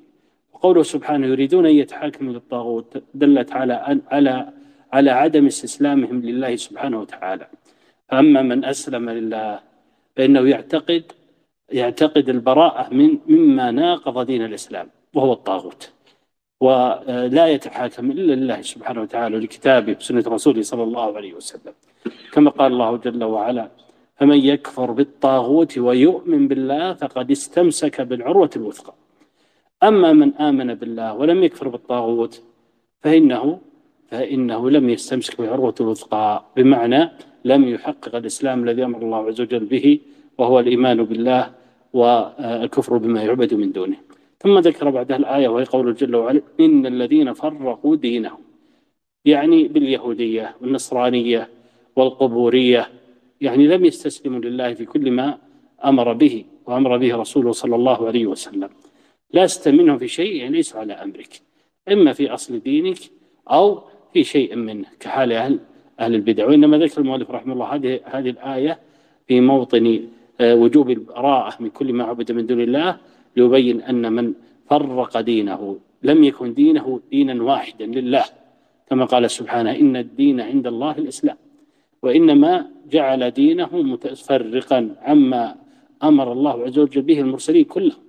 فكل المرسلين أمروا بالتوحيد وبلغوا التوحيد وأمروا بعبادة الله وحده لا شريك له. فمن تدين بغير ذلك فقد فرق دينه وليس هو على شيء. نعم ثم بعدها. أحسن الله إليك قال رحمه الله قال ابن عباس رضي الله عنهما في قوله تعالى يوم تبيض وجوه وتسود وجوه الآية تبيض وجوه أهل السنة والائتلاف وتسود وجوه أهل البدع والاختلاف. نعم هذه الآية دلت على على مآل من آمن بالله جل وعلا وحده واتبع رسوله صلى الله عليه وسلم. وأيضا مآل من كفر بالله وأشرك به. وحاد عن عن أمر الله سبحانه وتعالى. فإن أهل الإيمان تكون وجوههم يوم القيامة مسفرة. كما قال جل وعلا وجوه يومئذ مسفرة ضاحكة مستبشرة. وكما قال سبحانه وتعالى وكما قال آه، كما قال عليه الصلاة والسلام في الحديث إن أمتي يدعون يوم القيامة غرا محجلين وهي وهي بياض الوجه من آثار الوضوء. وكما قال سبحانه يسعى نورهم بين أيديهم وبأيمانهم. وأما من حاد عن سبيل الله الكفر والشرك وأيضا بالبدع فإنه له نصيب من ظلمة كما أنه في الدنيا قد أظلم قلبه فكذلك في الآخرة يظلم وجهه. كما قال الله جل وعلا ويوم القيامة ترى الذين كذبوا على الله وجوههم مسودة. نسأل الله العافية. وكما قال جل وعلا ونحشر المجرمين يومئذ زرقا. وفي هذه الآية يقول سبحانه وتعالى يوم تبيض وجوه وتسود وجوه. هذا حال من ترك دين الإسلام وأشرك بالله وعبد غير الله تدين بغير ما أمر الله عز وجل تدين به. نعم. الله قال رحمه الله عبد الله بن عمرو رضي الله عنهما قال. قال رسول الله صلى الله عليه وسلم لا يأتين على امتي ما أتى على بني إسرائيل حلو النعل بالنعل حتى إن كان منهم من أتى أم أمه علانيا كان في أمتي من يصنع ذلك وإن بني إسرائيل تفرقت على اثنتين اثنتين وسبعين ملة وتفرقت وتفترق أمتي على ثلاث وسبعين ملة كلهم في النار إلا ملة واحدة. قالوا من هي يا رسول الله؟ قال ما أنا عليه وأصحابي فليتأمل المؤمن الذي يرجو لقاء الله كلام الصادق المصدوق في هذا المقام خصوصا. قوله ما أنا عليه وأصحابي يا لها من موعظة لو وافقت من القلوب حياة رواه الترمذي. نعم. ورواه ورواه أيضا من حديث أبي هريرة وصححه لكن ليس فيه ذكر النار وهو في حديث معاوية عند أحمد وأبي داود وفيه أنه سيخرج من أمتي قوم تتجارى بهم تلك الأهواء كما يتجارى الكلب بصاحبه كلب. كلب. الكلب. الله فيكم أنه سيخرج من أمتي قوم تتجارى بهم تلك الأهواء كما يتجارى الكلب بصاحبه فلا يبقى منه عرق ولا نفس إلا دخل أحسنت. هذا الحديث حديث عظيم بين المؤلف فيه في سياق في في ذكر هذا الحديث ما هو الإسلام الذي يجب الدخول فيه وما هو الشيء الذي يجب تركه. ولهذا قال باب وجوب الدخول في الإسلام وترك ما سواه. فأنت تترك ما سوى ما أرسل الله عز وجل به رسوله صلى الله عليه وسلم من الأهواء والبدع سواء ما كانت مناقضة لأصل الدين أو ما كانت لا تناقض أصل الدين ولكن ولكن تخرج صاحبها من من السنة إلى البدعة فتترك ذلك وتتشبث بالإسلام. ففيه بيان حقيقة الإسلام الذي يجب على المؤمن التدين به وهو ما كان عليه رسول الله صلى الله عليه وسلم وأصحابه. وفيها أيضا بيان ما يقع من أمة محمد من التقليد الأمم السابقة وأن هذا من أسباب الضلال. لهذا قال لا يجري على أمتي ما جرى على الأمم من قبل حذو النعل بالنعل. قول حذو النعل بالنعل يعني كما تكون النعلة محاذية لأختها مشابهة لها فكذلك يقع في أمة الإسلام. ومما يقع التفرق ولهذا ذكره. ذكر التفرق ذكر صلى الله عليه وسلم التشبه بالأمم السابقة أنه يقع في أمة الإسلام. ثم ذكر التفرق ليبين أن التفرق مما عليه الأمم السابقة. ولهذا قال في الحديث آخر افترقت اليهود على 71 فرقة افترقت النصارى على 72 فرقة ثم قال وستفترق أمتي على 73 فرقة. فالتفرق سنة أهل الكتاب. وأخبر الرسول صلى الله عليه وسلم أن هذا يقع في أمتي وقد وقع كما أخبر عليه الصلاة والسلام. فدل هذا على على صدق نبوته صلى الله عليه وسلم وأنه صادق مصدوق فيما يخبر ويخبر به عليه الصلاة والسلام. دل أيضا على قلة أهل الإيمان وأهل التوحيد وأهل السنة وكثرة مخالفيهم. ولهذا واحدة على الحق وثنتين وسبعين على الباطل. فواحد من اثنين وسبعين على حق والباقي مخالفون له. هذا يدل على قلة أهل, أهل الحق وأهل الإيمان. وأيضا دل على أن الكثرة لا تدل على على الحق. وإنما الذي يدل على الحق ما كان عليه الرسول صلى الله عليه وسلم واصحابه. ففيه بيان الميزان الذي يعرف فيه الحق من من الباطل. ذكر المؤلف رحمه الله تعالى بعد ذلك ما رواه أحمد في مسنده من حديث معاوية رضي الله عنه. قال وإنه سيكون في أمتي. هذا مما يخبر به الرسول صلى الله عليه وسلم مما يقع في في مستقبل الأيام. وهذا وهذا مما أخبره الله عز وجل به. قال أقوام تتجارى بهم الأهواء. قول تتجارى يعني تجري جريا سريعا. تجري جريا سريعا. والأهواء كل ما خالف الحق من الكتاب والسنة من البدع والمحدثات. كما يتجارى الكلب بصاحبه الكلب هو الداء الذي آه الذي آه الذي آه يحمله الكلب المسعور.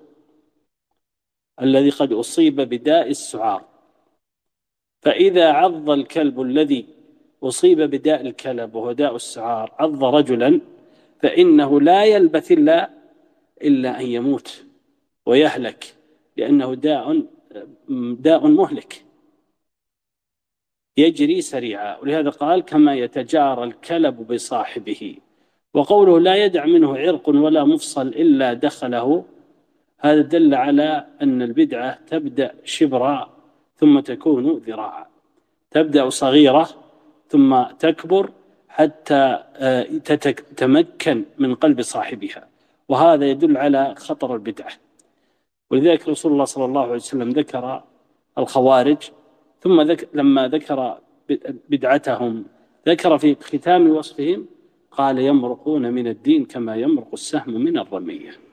هذا مآل البدع نسأل الله العافية والسلامة. أولها رأي وآخرها مروق من الدين.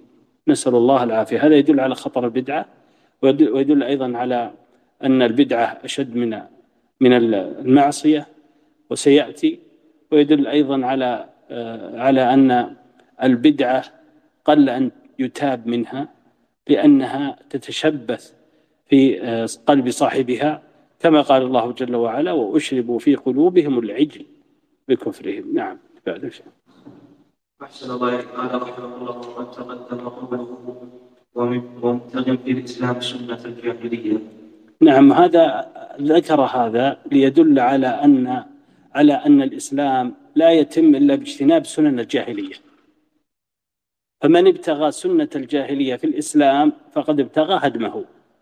لهذا قال باب وجوب الدخول في الإسلام وترك ما سواه. مما يترك ما عليها أهل الجاهلية مما جاء الإسلام بهدمه والتحذير منه. صلى الله جل وعلا أن يتقبل منا صالح الأعمال ومنكم ويجعلنا وإياكم من هداة المهتدين. والله أعلم. صلى الله عليه نبينا محمد.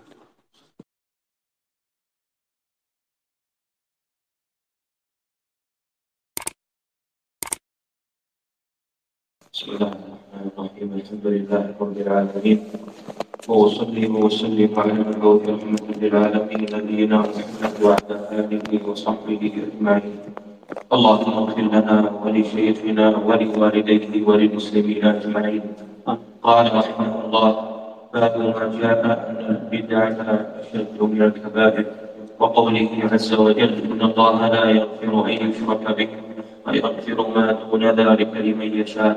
وقوله تعالى فمن أظلم ممن افترى على الله كذبا ليضل الناس بغير علم وقوله تعالى ليحملوا أوزارهم كاملة يوم القيامة ومن أوزار الذين يضلونهم بغير علم ألا ساء ما يزرون الحمد لله رب العالمين. صلى الله وسلم وبارك على عبده ورسول نبينا محمد وعلى آله وأصحابه أجمعين. أما بعد المؤلف رحمه الله تعالى ذكر هذا الباب باب ما جاء أن البدع أشد من الكبائر ليبين أن هذا الإسلام الذي يجب الدخول فيه وترك ما سواه أن مما ينقضه أو أنه مما ينقص فضل صاحبه أن يقع في البدع.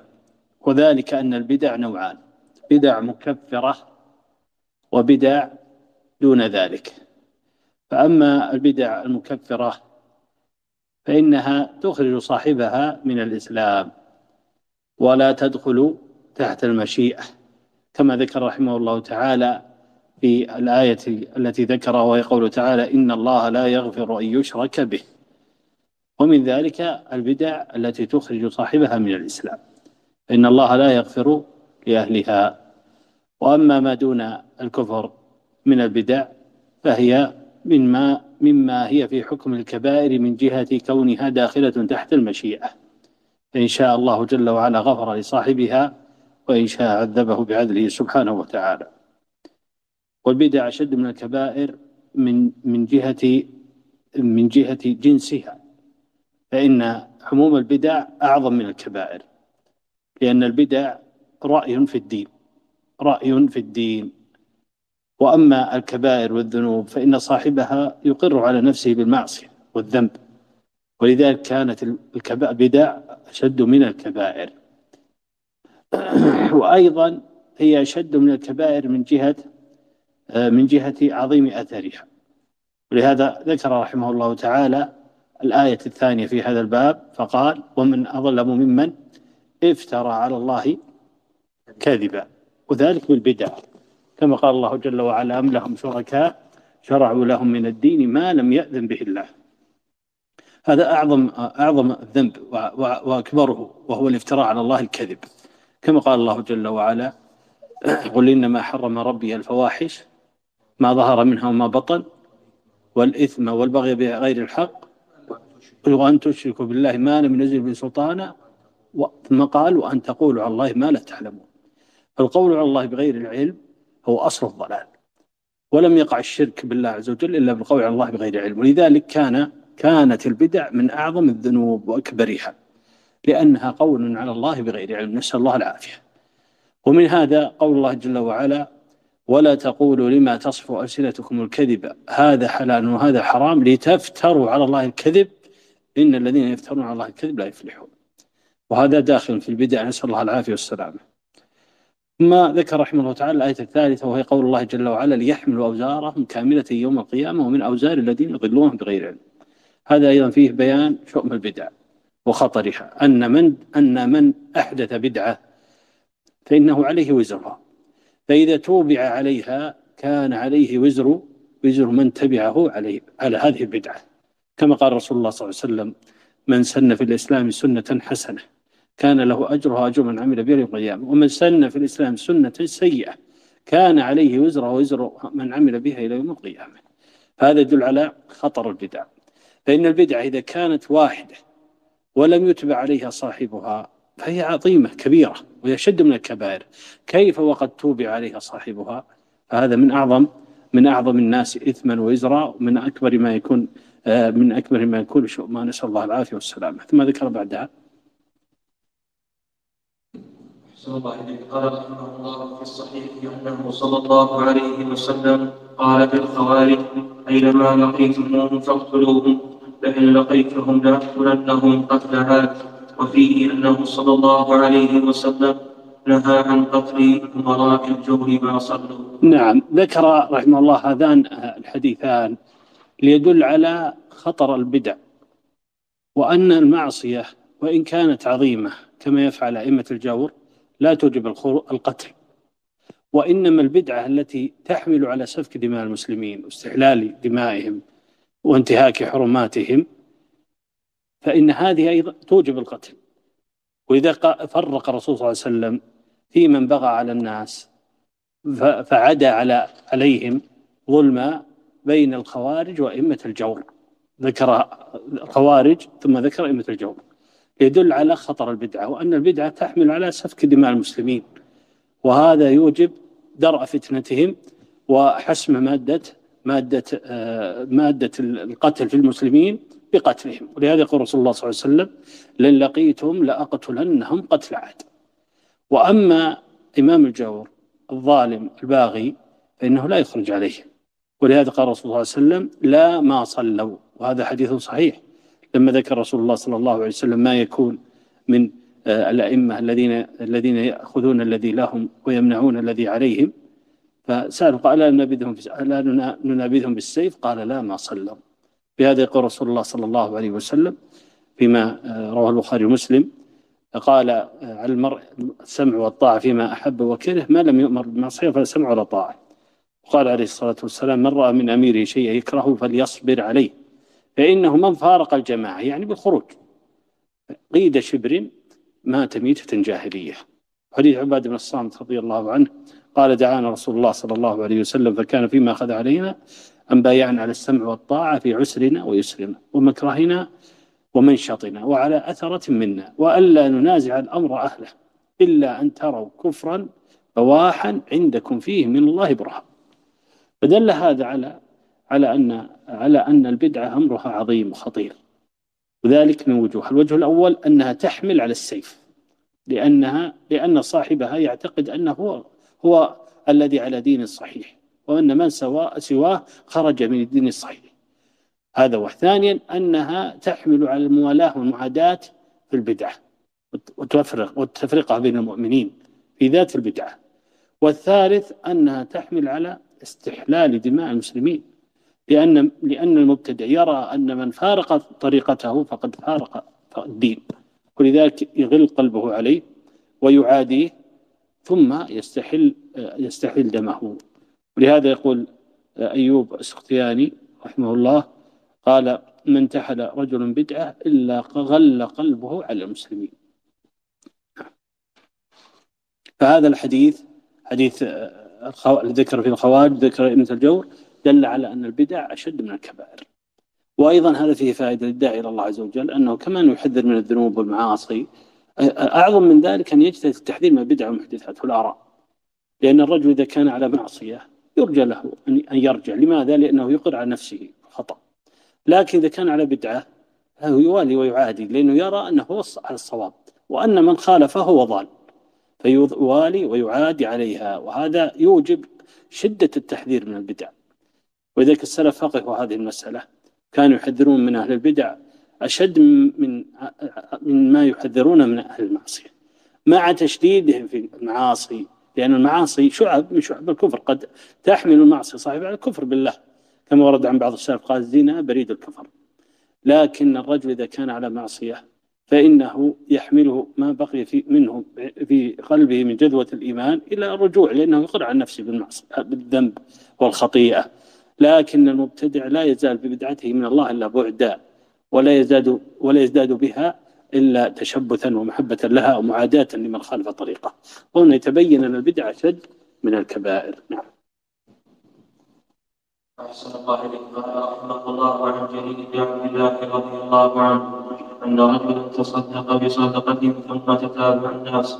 فقال رسول الله صلى الله عليه وسلم من سن في الإسلام سنة حسنة فله أجرها وأجر من عمل بها من بعده من غير أن ينقص من أجورهم شيء. ومن سن في الإسلام سنة سيئة كان عليه وزرها ووزر من عمل بها من غير أن ينقص من أوزارهم شيء. رواه مسلم. تقدم معنا هذا. نعم. وله مثله من حديث أبي هريرة ولفظه من دعا إلى هدى ثم قال من دعا إلى ضلالة. فله ما جاء أن الله احتجز التوبة على صاحب البدعة هذا مروي من حديث أنس ومن مراسيل الحسن وذكر ابن الوضاح عن أيوب قال كان عندنا رجل يرى يرى رأيا يرى. يرى. كان عندنا رجل يرى رأيا فتركه فأتيت محمد بن سيرين فقلت أشعرت أن فلانا ترك رأيه؟ قال انظر إلى ما لا يتحول. إن آخر الحديث أشد عليهم من أولهم يخرجون من الإسلام ثم لا يعودون إليه. نعم أراد رحمه الله تعالى بهذا الباب أيضا بيان خطر البدع. وبيان أيضا أن البدع باب من أبواب الخروج من الدين. أن البدع باب من أبواب الخروج من الدين. إذا أسلمت لله واستقمت على طاعة الله فاحذر من أبواب ترك الدين ومن أسباب ترك الدين البدع. ولهذا قال باب ما جاء أن الله احتجز التوبة عن صاحب البدعة يبين بهذا أن البدعة لا يتاب منها. ولا يقصد بهذا أنه إن تاب فإن الله لا يتوب عليه. فإن الله يتوب على من تاب. لكن عامة المبتدعة لا يوفقون للتوبة. لماذا؟ لأن المبتدع يتشبث ببدعته لإعجابه بها. كما قال الله جل وعلا وأشربوا في قلوبهم العجل. بكفرهم. وكما قال رسول الله صلى الله عليه وسلم في الحديث تقدم وإنه سيكون في أمتي أقوام تتجارى بهم الأهواء كما يتجارى الكلب بصاحبه لا يدع منه عرق ولا مفصل لا دخل. هذا يدل على خطر البدعة. ثم ذكر الدليل على أن المبتدع غالبا لا يتوب من بدعته وإنما ينتقل من بدعة إلى بدعة. ذكر حديث الخوارج قال يمرقون من الدين كما يمرق السهم من الرمية. ثم قال ثم لا يعودون فيه. دل على أن المبتدع غالبا أنه لا يعود إلى إلى إلى الصواب وإلى رشده وأنه إن تاب من بعض بدعته إلا أن البدعة يبقى لها أثر في قلبه. نسأل الله العافية والسلام. إلا من وفقه الله. نعم.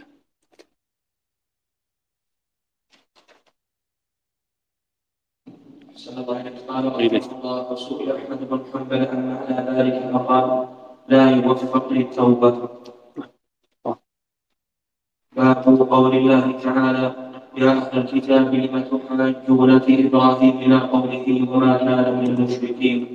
وقوله ومن يرغب عن ملة إبراهيم إلا من سفه نفسه ولقد اصطفيناه في الدنيا وإنه في الآخرة لمن الصالحين. نعم أراد بهذا أن من أسلم لله جل وعلا أنه يتبع حقيقة ما أرسل الله عز وجل به رسوله صلى الله عليه وسلم وأن المسلم حكما ووصفا من أسلم لله. وأما من انتسب للإسلام أو انتسب إلى السنة وهو مفارق لحقيقتها فإنه مدع مدع آه، لمخالفته حقيقة ما أرسل الله عز وجل به رسول الله صلى الله عليه وسلم. وهذه الدعوة لا تنفع صاحبها. كما قال الله جل وعلا قل إن كنتم تحبون الله فاتبعوني يحببكم الله. يعني من زعم المحبة فإنه يتبع النبي صلى الله عليه وسلم. ومن زعم أنه يحب الله فإنه يتبع ما يحب الله جل وعلا. ومن زعم أنه مسلم فإنه يسلم لله ظاهره وباطنه. ومن زعم أنه يتبع النبي وأنه من أتباعه يتبعه حقا وإلا فهو كاذب. أراد رحمه الله بهذا بيان حقيقة ما بيان آه، اسم ووصف الإسلام على من على لمن تبعه حقيقة اسم ووصف الإسلام لمن تبع حقيقته. وأما من حاد عن حقيقة الإسلام البدع والهوى والآراء فإنه ينسب إلى ما مال إليه كما قال الله جل وعلا ومن يشاقق الرسول من بعد ما تبين له الهدى شاقق الرسول الإسلام السنة. قال نوله ما اتبع غير سبيل المؤمنين نوله ما تولى وهي وهي آراؤه وأعماله مما خالف الحق نعم أكمل شيخ السريع. سريعا شيخ. وفيه حديث الخوارج وقد تقدم وفي الصحيح أنه صلى الله عليه وسلم قال إن أهل أبي فلان ليسوا ليسوا لي بأولياء إنما أولياء المتقون. وفيه أيضا عن أنس أن رسول الله صلى الله عليه وسلم هؤلاء آل إن من آل بني فلان وهو من من آل بيته عليه الصلاة والسلام قال ليسوا لي بأولياء لأنهم خالفوه. فلا يكون من ممن يسأل. فلا يكون الرجل مستحقا الحمد والمدح لقربه للنبي صلى الله عليه وسلم لمجرد القرب إنما يستحق ذلك من اتبع هديه. ولهذا قول صلى الله عليه وسلم سلمان منا آل البيت. سلمان فارسي رضي الله عنه. نعم. وفيه أيضا عن أنس أن رسول الله صلى الله عليه وسلم ذكر له أن بعض ذكر له أن بعض أصحابه قال أما أنا فلا آكل اللحم. وقال آخر أما أنا فأقوم ولا أنام وقال آخر. أما أنا فلا أتزوج النساء وقال آخر. أما أنا فأصوم ولا أفطر. فقال صلى الله عليه وسلم لكنني أقوم وأنام وأصوم وأفطر وأتزوج النساء وآكل اللحم فمن رغب عن سنتي فليس مني. فتأمل إذا كان الشاهد الشاهد قوله من رغب عن سنتي فليس مني. إذا من هو الذي ينسب إلى السنة؟ هو الذي حقق السنة. حقق اتباع الرسول صلى الله عليه وسلم. أما المبتدع اللي اتبع الفراغ واتبع ما قال في النبي صلى الله عليه وسلم فلا فلا ينسب إلى السنة وإنما ينسب إلى بدعته. نعم هذا هو الشاهد من هذا. تأمل. فتأمل إذا كان بعض الصحابة لما أراد التبتل بالعبادة الغيل فيه هذا الكلام الغريب وسمي فعله ركوبا عن السنة فما ظنك بغير هذا من البدع؟ وما ظنك بغير الصحابة. صلى الله عليه وسلم نعم وش الباب اللي بعده شيخ؟ فأقم وجهك للدين بارك جزاك الله خير. الله يقبل منهم منكم صالح الأعمال. جعلنا وإياكم من هداة المهتدين. والله أعلم. صلى الله على نبينا محمد. وإياكم.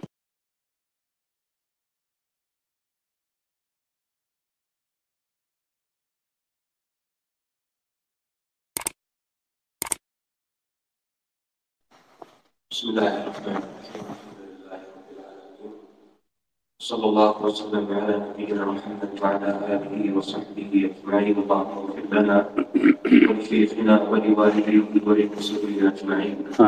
قال رحمه الله باب قول الله تعالى فأمر الدين حنيفا فطرة الله التي فطر الناس عليها.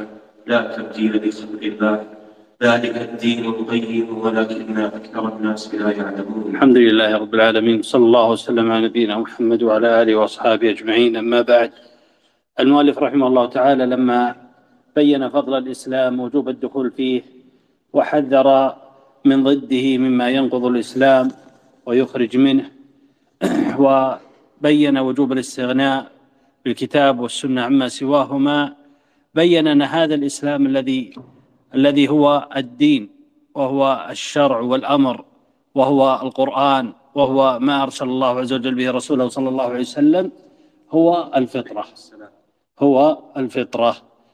إذا قال ذلك الدين القيم فأمر الله عز وجل وأمر رسوله صلى الله عليه وسلم هو الفطرة. ولهذا قال فأقم وجهك للدين القيم فطرة الله. فما هي الفطرة؟ هي الدين القيم. قول القيم أي المستقيم غير المعوج كما قال سبحانه وتعالى وأن هذا صراطي مستقيما فاتبعوا ولا تتبعوا السبل فتفرق بكم عن سبيله.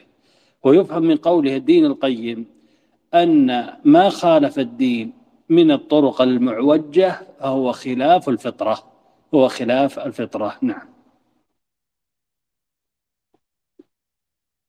قال الله وقوله تعالى ووصى بها إبراهيم بنيه ويعقوب يا بني إن الله أصطفى لكم الدين فلا تموتن فلا تموتن إلا وأنتم مسلمون.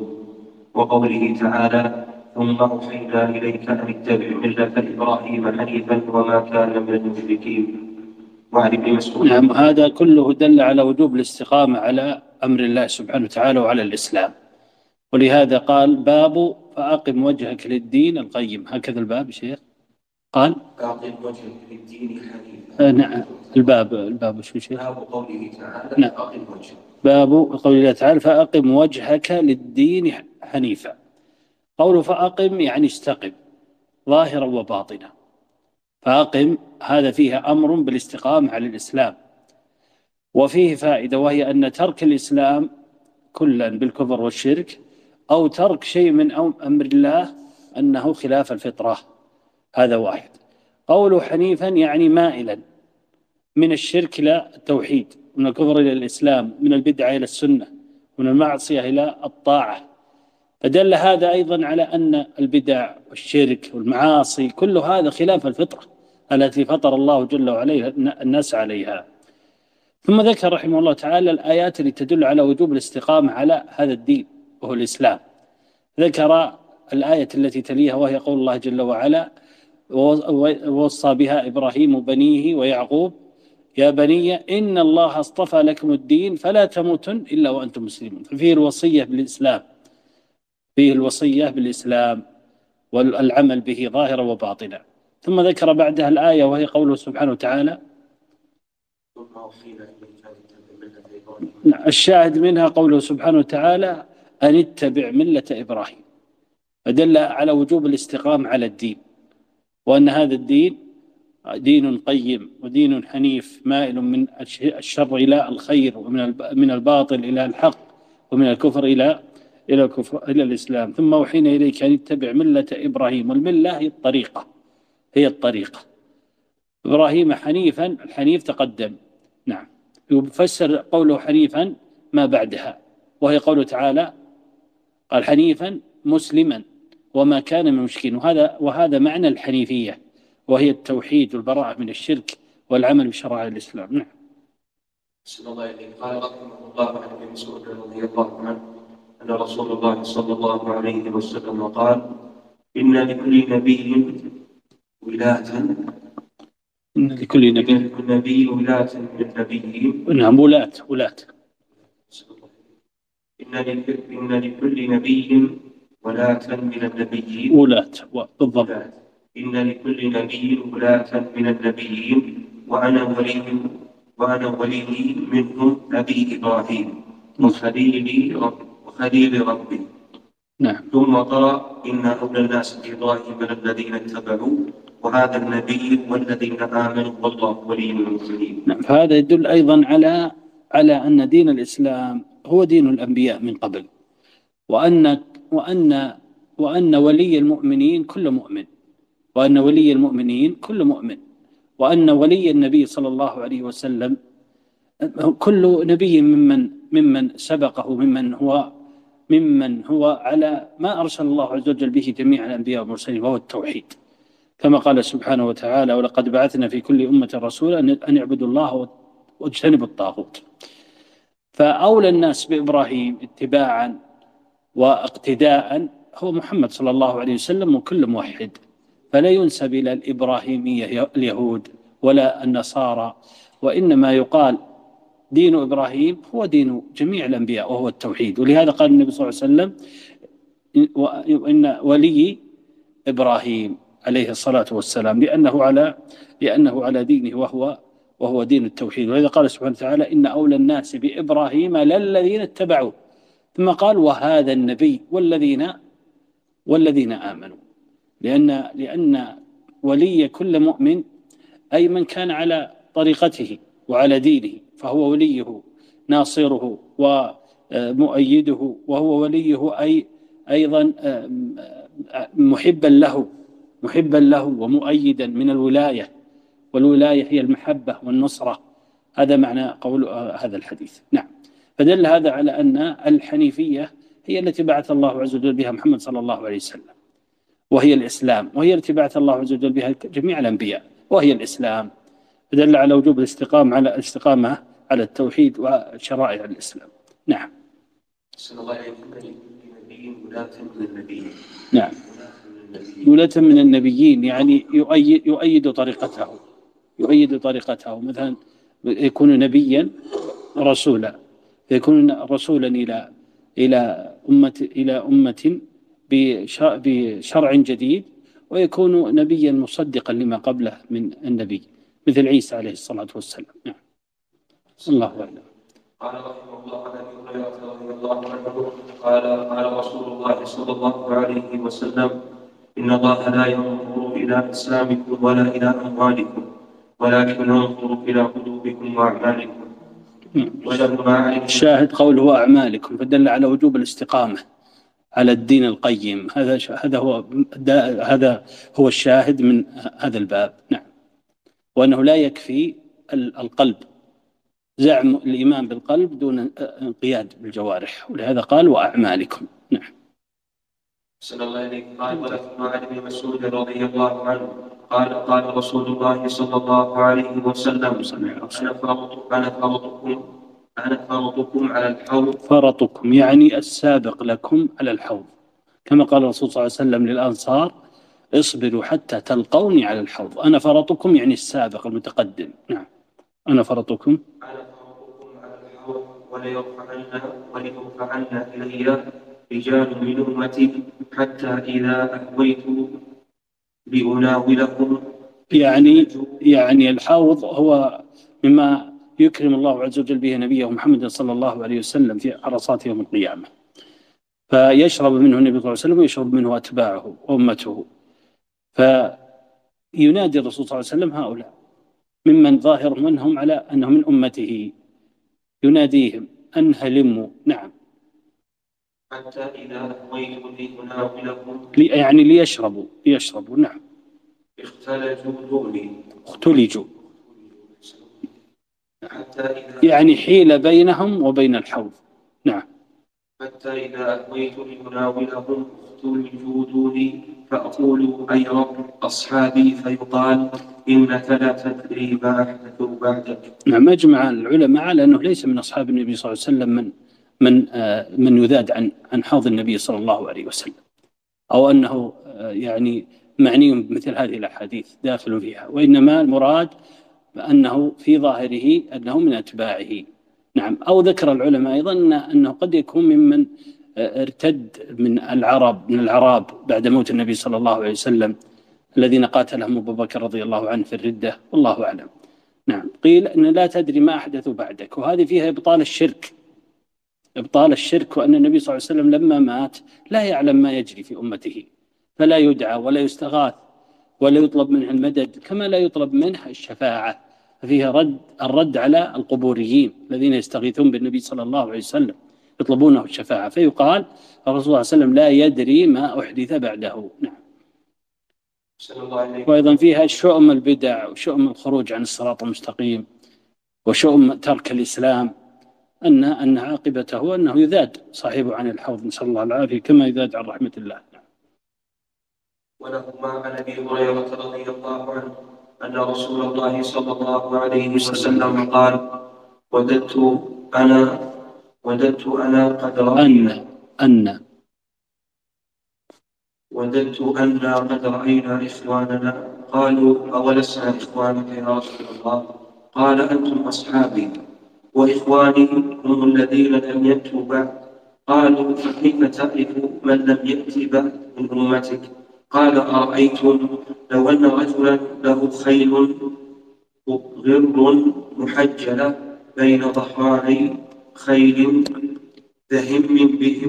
دهم بهم دهم بهم ألا يعرف خيلا؟ قالوا بلى. قال فإنهم يأتون غرا محجلين من الوضوء وأنا فرضهم على الحوض ألا ليذادن رجال يوم القيامة عن حوضي كما يذاد البعير الضال أناديهم ألا ألا هلم فيقال إنهم قد قد بدلوا بعدك فأقول سحقا سحقا. الله العافية هذا الحديث حديث عظيم. فيه شفقة النبي صلى الله عليه وسلم ورحمته بأمته حتى إنه تمنى تمنى أنه يلقى إخوانه وإخوانهم أمته بعده. فهو عليه الصلاة والسلام رحيم بالمؤمنين شفيق بهم.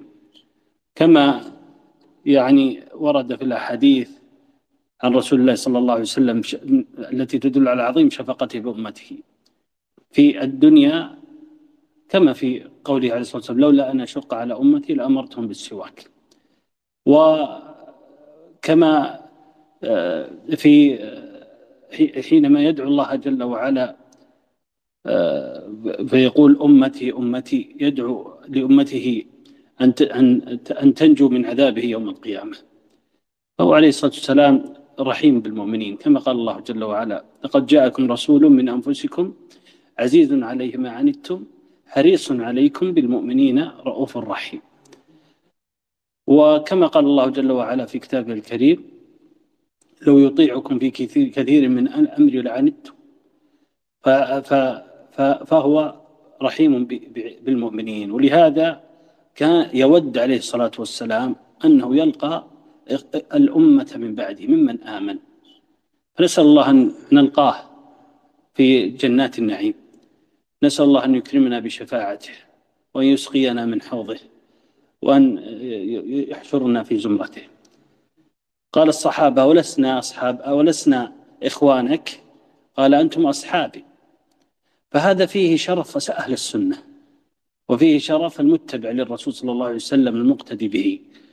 أن الرسول صلى الله عليه وسلم يحبه فأنت تزداد بمحبة الرسول صلى الله عليه وسلم لك وتزداد بشوق النبي صلى الله عليه وسلم لك محبة له وشوقا للقياه وتحقق مقتضى ذلك بالاتباع لسنته ظاهرا وباطنا. ومن شدة شفقته ورحمته أنه أنه يوم القيامة يوم القيامة يرقب أمته يرقب أمته ويعرفهم كما يعرف صاحب الإبل إبله ويعرفهم بعلامة الوضوء وهي الغرة والتحجيل كما قال عليه الصلاة والسلام إن أمتي يدعون يوم القيامة غرا محجلين. غرا محجلين والتحجيل هي آه، هي البياض من أثر الوضوء. هي البياض من أثر الوضوء. فدل هذا على على شفقة النبي صلى الله عليه وسلم ورحمته بأمته. نعم. قالوا أنا فرطكم يعني المتقدم المتقدم لكم عند الحوض. كما قال عليه الصلاة والسلام اصبروا حتى تلقوني على الحوض. فهو المتقدم له لأن الحوض له إكراما من الله جل وعلا. فهو كالمضيف لأمته يتقدم عليه الصلاة والسلام. انتهى الباب ولا باقي شيء؟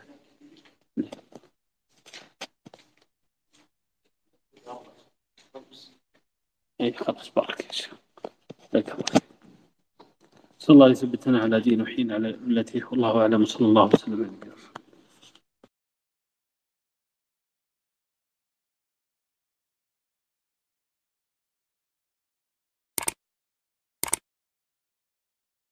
بسم الله الرحمن الرحيم. الحمد لله رب العالمين صلى الله وسلم على نبينا محمد وعلى آله وصحبه أجمعين. اللهم اغفر لنا ولشيخنا ولوالديه وللمسلمين أجمعين.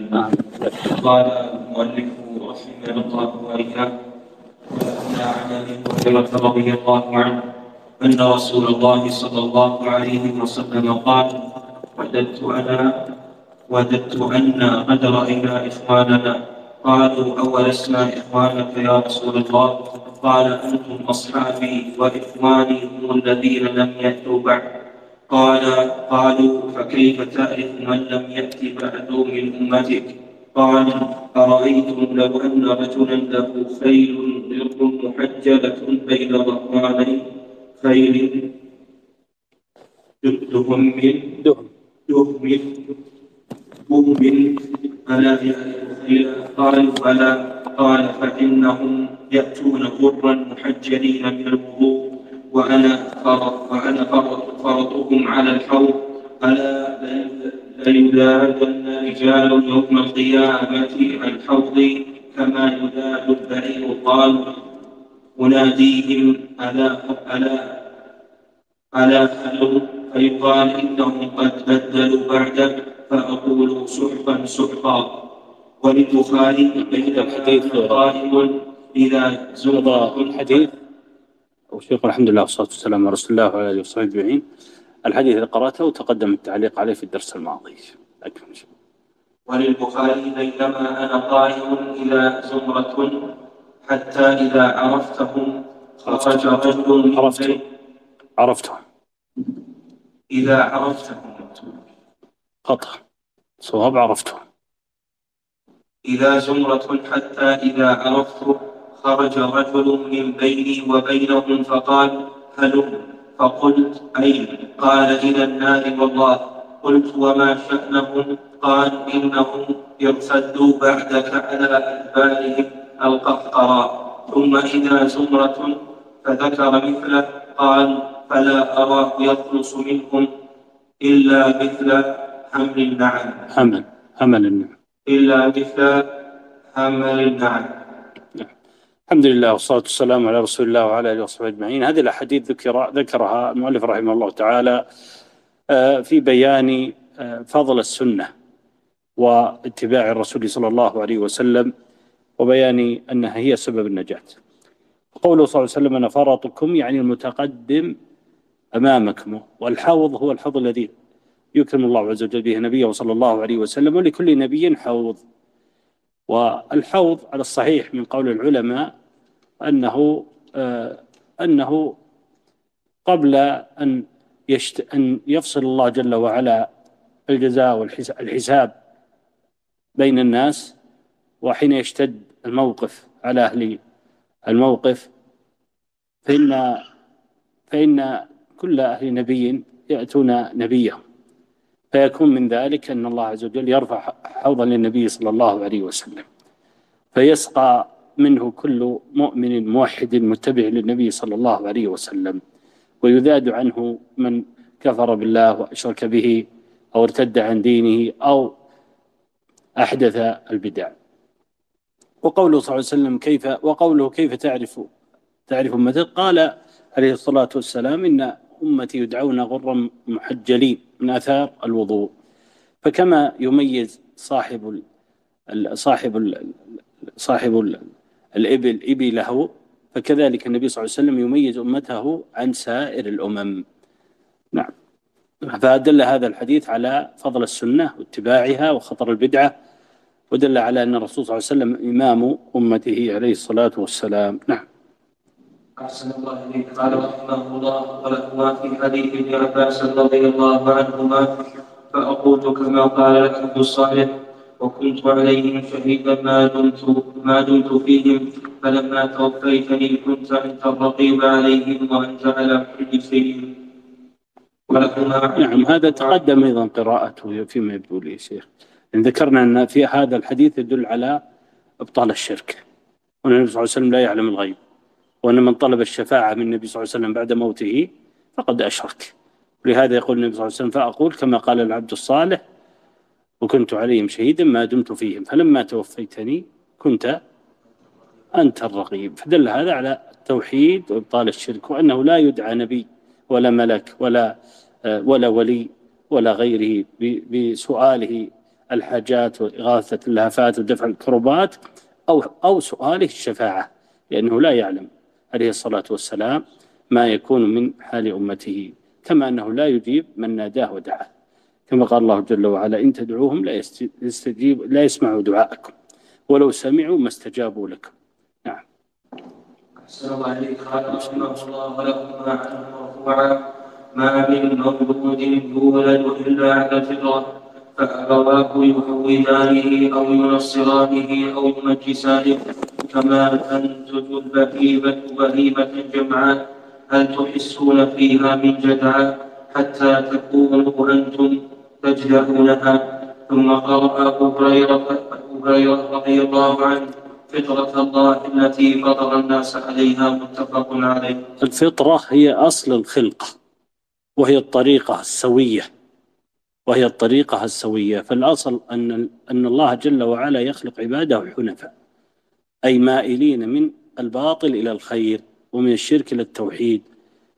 هذا أصل الخلقة. شبه النبي صلى الله عليه وسلم أصل الخلقة بالبهيمة التي تولد مكتملة.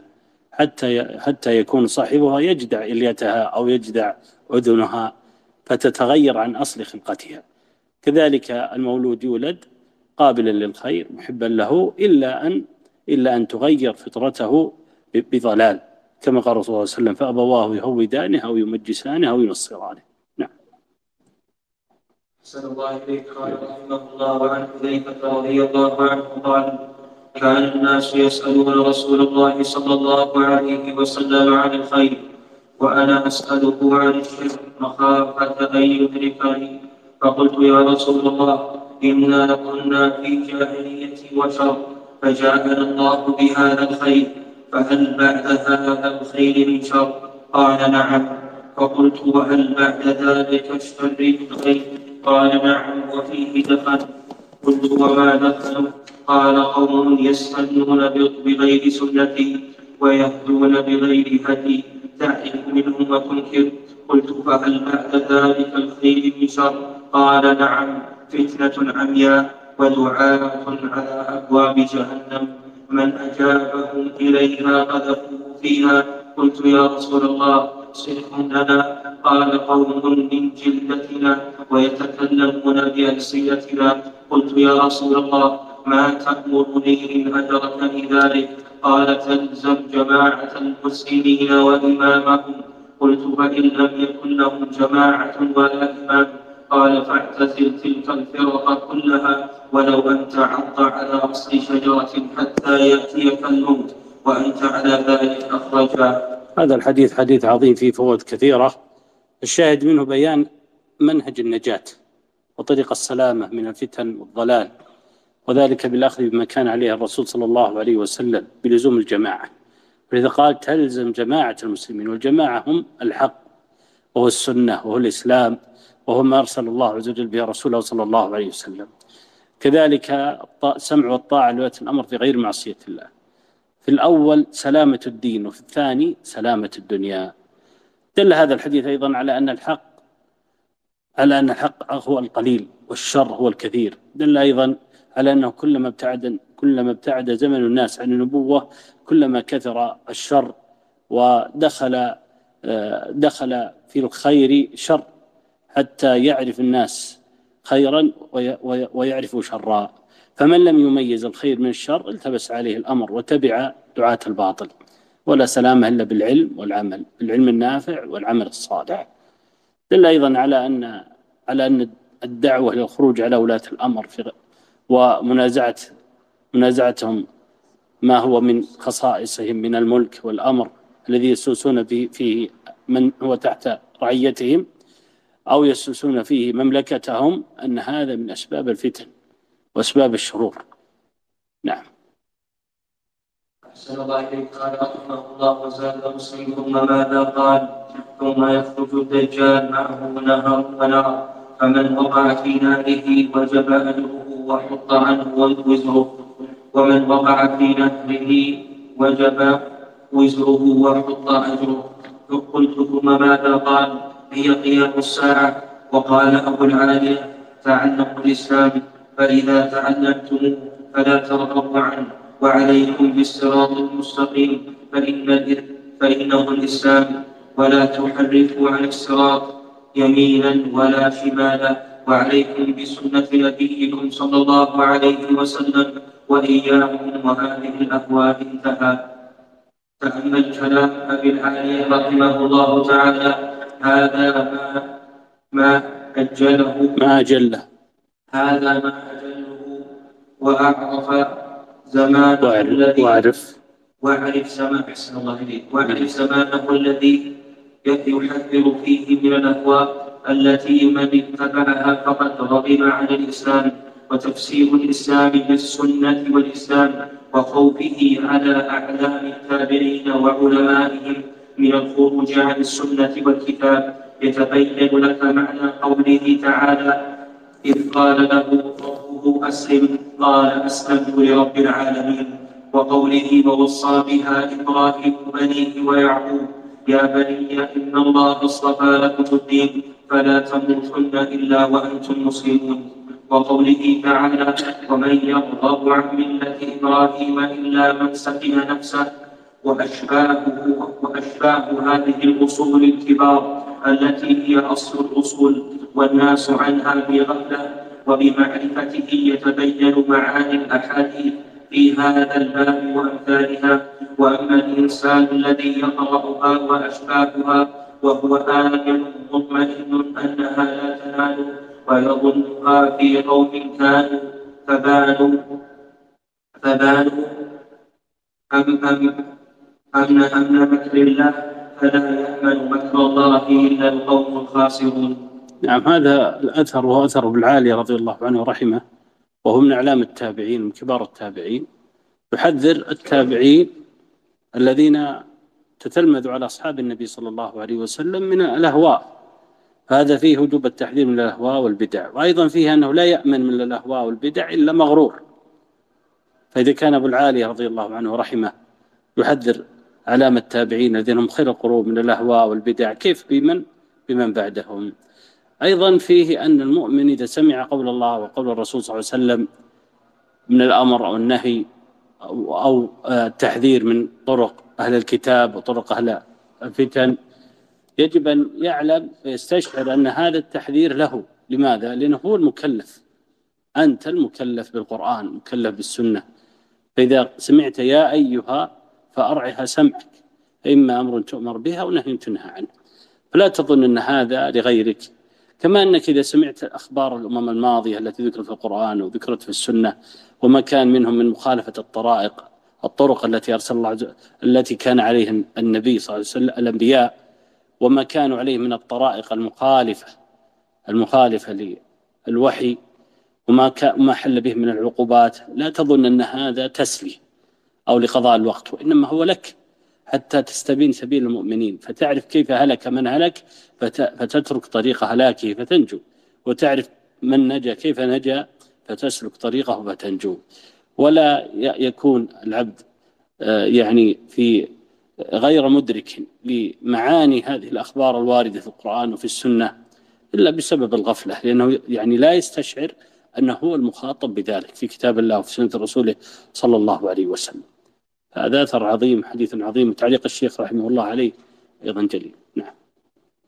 أحسن الله قال رحمه الله عن ابن مسعود رضي الله عنه قال خط لنا رسول الله صلى الله عليه وسلم خطا ثم قال هذا سبيل الله. ثم خط خطوطا عن يمينه وعن شماله ثم قال هذه سبل على كل سبيل منها شيطان يدعو إليه وراء وأن هذا صراطي مستقيما فاتبعوه. ولا تتبعوا السبل فتفرق بكم عن سبيله. ذلكم وصاكم به لعلكم تتقون رواه أحمد نعم. دل هذا على أنه لا يسلم للعبد استقامته على أمر الله وأمر الرسول صلى الله عليه وسلم حتى يكون حذر شديد الحذر من الطرق التي تخرج عن عن الصراط المستقيم. ولا يكون ذلك إلا بالعلم. لا بد أنك تعرف سبيل النجاة وتعرف سبيل الضلالة. حتى تميز. كما قال الله جل وعلا وكذلك نفصل الآيات ولتستبين سبيل المجرمين. فلا تستبين سبيل المجرمين إلا بالتفصيل بالتفصيل بحيث تعرف الحق وتميزه عن الباطل. كم بقي باب الشيخ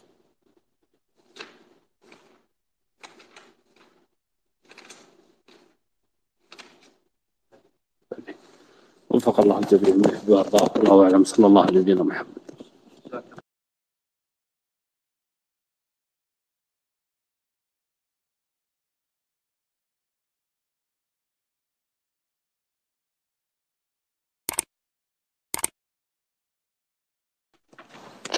استعن بالله. بسم الله الرحمن الرحيم. الحمد لله رب العالمين وصلى الله وسلم على نبينا محمد وعلى آله وصحبه أجمعين. اللهم اغفر لنا ولشيخنا قال رحمه الله باب ما جاء في غربة الإسلام وفضل الغرباء.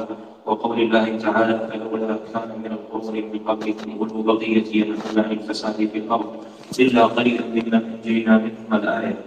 وعن أبي الحمد لله رب العالمين وصلى الله وسلم وبارك على عبده ورسول نبينا محمد وعلى آله وصحبه أجمعين أما بعد المؤلف رحمه الله تعالى آه، في هذا الباب في خاتمة هذا الكتاب العظيم والباب الذي يليه بين أن هذا الإسلام الذي هذا فضله وهذا ما يتميز به من عظيم التشريع والسماحة في الأحكام وما فيه من الإحكام في الأحكام أيضا وما لأهله من الفضل على من سواهم وما يجب على المسلم من الاستقامة على حقيقة الإسلام ظاهرا وباطنا والاستغناء بكتاب الله جل وعلا وسنة رسوله صلى الله عليه وسلم عما سواهما بين أن من أخذ به وعمل به وتمسك به فلا بد أن يكون غريبا. فيكون المسلم غريبا بين أهل الأرض ويكون متمسك في بالدين غريبا بين من ضعف تمسكه به. وهكذا العالم غريبا بين الجهال. والمطيع لله عز وجل المقبل عليه القانت له سبحانه وتعالى قريبا عند من دونه. هذا من سنة الله جل وعلا الكونية وهي غربة الدين. ولهذا يقول الله جل وعلا وما أكثر الناس ولو حرصت بمؤمنين فهذا فيه فائدة فائدة الأولى ألا تغتر بالكثرة لأن القلة هم أهل الإيمان. هذا واحد. ثانيا أن تنظر من نجا كيف نجا. وهذا من أهم ما ينبغي للمسلم أن يعتني به أن ينظر كيف نجا من نجا فينجو كيف كما نجا باتباع حقيقة الإسلام والعمل والعمل به. أيضا فيه تسلية وتصبير للمؤمن المسلم المتمسك بالإسلام الذي أرسل الله عز وجل به رسوله صلى الله عليه وسلم أنه إذا عرف أجر من تمسك به ولو كان غريبا وحده وما له من عظيم الثواب والأجر فإن هذا يحمله على الصبر يحمله على الصبر. إذا علم أنه إن تمسك بالإسلام كما أرسل الله عز وجل برسول الله صلى الله عليه وسلم فإن له بذلك الأجر العظيم الوارد في الأحاديث التي آه، ستقرأ بإذن الله عز وجل. نعم هذه من فوائد ذكر هذا الباب في ختام هذا الكتاب. نعم.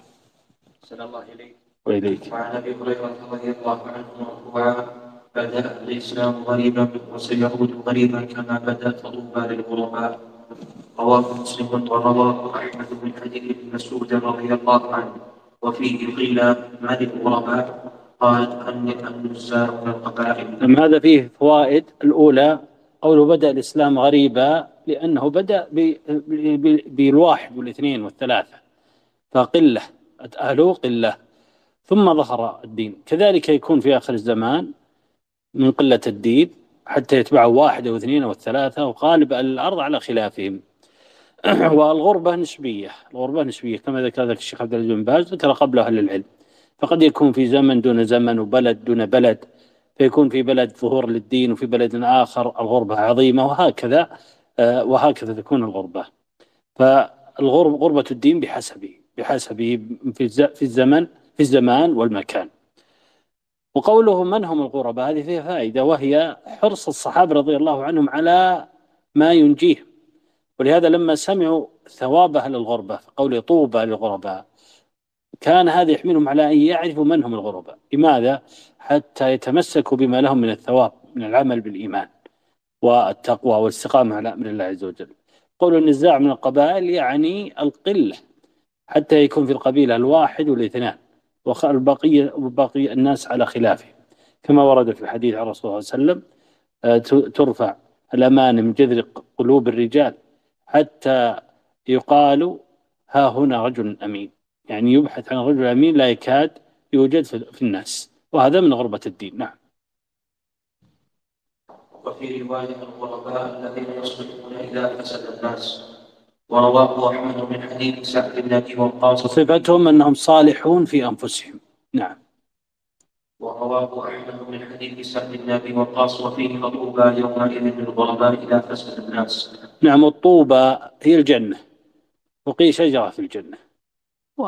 ولا شك أن كلاهما آه، كلا كلا المعنيين صحيح. لأنه ورد عن صلى الله عليه وسلم أن في الجنة شجرة يسير الراكب المضمر الجواد فيها مئة عام لا يقطعها. والله أعلم نعم. وللترمذي من حديث كثير بن عبد الله عن أبيه عن جده فطوبى للغرباء الذين يصلحون ما أفسد الناس من سنته إذا لا يكفت لا يكون لا يكون هذا الوعد العظيم إلا من حقق الصلاح في نفسه والإصلاح لغيره بحسب الوسع. فهم أهل علم وأهل عمل وأهل دعوة. وأجعلنا وإياكم من, من أهلها. نعم. بظلم وأهلها مصلحون. فهذا الله أكبر. نعم. وعن أبي هريره قال سألت ابا كعبه الخشني رضي الله عنه قال كيف تقول في هذه الآية يا أيها الذين آمنوا عليكم أنفسكم لا يضركم من ضل إذا اهتديتم. قال أما والله لقد سألت عنها لقد سألت عنها خبيرا. سألت عنها رسول الله صلى الله عليه وسلم فقال بل ائتمروا بالمعروف وتناهوا عن المنكر حتى إذا رأيتم شحا مطاعا وهوى متبعا ودنيا ودنيا مؤثرة. مؤثرة. أحسن الله إليكم ودنيا مؤثرة وإعجاب كل ذي مؤثرة يعني من الإيثار يعني أن الناس يؤثرون الدنيا على الدين. نعم. أحسن الله وإعجاب كل ذي رأي برأيك فعليك بنفسك ودع عنك العوام فإن من ورائك أيام الصابر فيهن مثل القابض على الجمر للعامل للعامل فيهن أجر خمسين رجلا يعملون مثل عملكم. قلنا منا أم منهم؟ قال بل منكم رواه أبو داود والترمذي. وروى ابن وضاح معناه من حديث ابن عمر رضي الله عنهما ولفظه. إن من بعدكم أياما للصابر فيها المتمسك بمثل ما أنتم عليه اليوم. له أجر خمسين منكم ثم قال أنبأنا محمد بن سعيد أنبأنا قال حدثنا سفيان بن عيينة عن أسلم البصري عن سعيد أخي الحسن يرفعه قلت لسفيان عن النبي صلى الله عليه وسلم قال نعم. قال إنكم اليوم على بينة من ربكم تأمرون بالمعروف وتنهون عن المنكر وتجاهدون في الله ولم تظهر فيكم السكرة عن سكرة الجهل وسكرة حكم العيش وستحولون وستحولون عن ذلك. فلا تأمرون بالمعروف ولا تنهون عن المنكر. ولا ولا ولا تنهون ولا تنهون ولا تنهون. عن المنكر. ولا تجاهدون في الله. وتظهر فيكم السكرتان. فالمتمسك يومئذ بالكتاب والسنة. له أجر خمسين. قيل منهم قال لا بل منكم. وله بإسناد عن المعافري قال قال رسول الله صلى الله عليه وسلم طوبى للغرباء الذين يمسكون الذين يمسكون يمسكون. طوبى للغرباء الذين يمسكون بكتاب الله حين حين يترك ويعملون بالسنة حين تطفى تطفى حين تطفى تطفى تطفى أحسنت. هذا هذه الأحاديث فيها بيان السبب الذي كان فيه عظيم أجر الغرباء وذلك لقلة الأعوان والأنصار وأيضا لخفاء لخفاء الحق وانطفاء أنواره. فيكون الذي يعرف الحق ويعمل به أعظم أجرا. هذا نظيره قول الله جل وعلا لا يستوي منكم من أنفق من قبل الفتح وقاتل لأن أول قبل الفتح زمن غربة وضعف ثم بعد الفتح ظهور للدين. فما كان فمن كان قبل الفتح من الصحابة رضي الله عنهم قبل فتح مكة فهو آه، في المنزلة أعلى ممن ممن بعدها رضي الله عنهم وأرضاهم جميعا. وذلك لقلة الأعوان وكثرة الأعداء. كذلك في آخر الزمان حينما يقل الأعوان ويكثر الأعداء ويقل أهل العلم ويخفى الحق ويقل الآمر من المنكر ويكثر أعداء أعدائهم. يعظم الأجر. هذا هذا من من أسباب عظم عظمة أجورهم فدل هذا على أن على أن الزمن وهذه فائدة أن الزمن الذي يقل يغفل الناس عنه. يغفل الناس عنه بالغفلة. يعظم فيه أجر المقبل على الله سبحانه وتعالى. لهذا ذكر العلماء أن شعبان شعبان شهر الصالحين. لماذا؟ قال لأنه بين رجب وبين رمضان فيغفل الناس عنه. الصالحون يقبلون على الله سبحانه وتعالى في شعبان ويتهيئون بذلك لرمضان ويصومون يصومون فيه ما شاء ما شاء الله جل وعلا كما هو هدي النبي صلى الله عليه وسلم. ومثل ذلك قيام الليل لما وفقه الله عز وجل يعظم الأجر فيه، لماذا؟ لأن غالب الناس ينامون.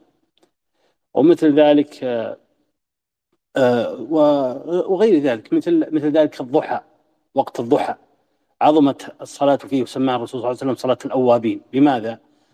لأنه وقت غفلة بين صلاة الفجر وصلاة الظهر وهو وقت طويل. فلا ينهض للعبادة إلا الصالحون.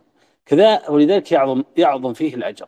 كذلك حين تترك السنة ويغفل الناس ويقبلون على الدنيا نسأل الله العافية فيكون المؤمن المقبل على الله سبحانه وتعالى في حال غفلتهم لهم الأجر العظيم كما ورد في الحديث. يدل على هذا قول الرسول صلى الله عليه وسلم في الحديث الهجرة قوله عليه الصلاة العبادة في الهرج كهجرة إلي والهرج الفتن والعبادة الاشتغال بالله جل وعلا عن الفتن. قال كهجرة إليه ضاعف الله أجر العامل في وقت الفتن. لماذا؟ لأن هذا فيه تغيب له أن ينصرف عن الفتن ولأنه لا يجد الأعوان لإقبال الناس على الفتن فيعظم بذلك الأجر. هذه ينتبه لها طالب العلم الفقيه. نعم. أحسن الله إليه قال رحمه الله التحذير من البدع عن الإحباط الإنسان المؤلف رحمه الله تعالى ختم هذا الكتاب العظيم بقول باب التحذير من البدع. ليؤكد أن هذا الإسلام العظيم الذي هذه فضائل وهذه حقيقته لا يصح لعبد ولا يسلم إلا أن يجتنب البدع. كما قال الرسول صلى الله عليه وسلم في الحديث فعليكم بسنتي وسنة الخلفاء الراشدين من بعدي عضوا عليه بالنواجذ. ثم قال وإياكم ومحدثات الأمور. فلا يصح الاستقامة على الإسلام إلا بالحذر من نق من نقيضه وهو الكفر والشرك والبدع والضلالات. فلهذا قال الله جل وعلا وأن هذا صراطي مستقيما فاتبعوه. ثم قال ولا تتبعوا السبل. وهذا هو التوحيد نفي وإثبات. إثبات الحق والعمل به والإيمان به ونفي الباطل اعتقاد بطلانه والتحذير منه. كما قال سبحانه وتعالى فمن يكفر بالطاغوت ويؤمن بالله. أنت تؤمن بالله تستقيم على الحق. وتكفر بالطاغوت تعتقد بطلانه وتجتنبه في القول وال... والاعتقاد والعمل. وهكذا الإسلام بأصوله وبما فيه من أعمال وعقائد وأقوال لا يستقيم للمسلم إلا أن يجتنب سبب نقضه من البدع المكفرة لتخرج من الإسلام أو ما دونه. نعم. صلى الله عليه وسلم سارية رضي الله عنه قال وعظنا رسول الله صلى الله عليه وسلم موعظة بليغة وجلت منها القلوب وذلكت منها العيون قلنا يا رسول الله كأنها موعظة مودع فأوصنا قال أوصيكم بتقوى الله عز وجل والسمع والطاعة وإن تأمر عليكم عبد وإنه من يعش منكم فسيرى اختلافا كثيرا. فعليكم بسنتي وسنة الخلفاء الراشدين المهديين من بعدي عضوا عليها بالنواجذ وإياكم ومحدثات الأمور. فإن كل بدعة ضلالة. قال الترمذي حديث حسن صحيح. هذا حديث عظيم فيه فوائد كثيرة لكن نأخذ منها قول الرسول صلى الله عليه وسلم إنه من يعيش منكم فسيرى اختلافا كثيرا. هذا فيه فائدة وأنه لابد أن يقع الاختلاف في الدين. هذا قضاء الله عز وجل وقدره. لكن هل نسلم بهذا القضاء والقدر دون أن نستجيب لأمر الله عز وجل الشرعي في معالجة هذا الاختلاف؟ الجواب لا خطأ وإنما نحن نؤمن بقضاء الله عز وجل وقدره وقوع الاختلاف والنزاع في الدين وحدوث الفرق. كما قال الرسول صلى الله عليه وسلم افترقت اليهود على 71 فرقة افترقت النصارى على 72 فرقة. قال وستفترق أمتي. على 73 فرقة كلها في النار.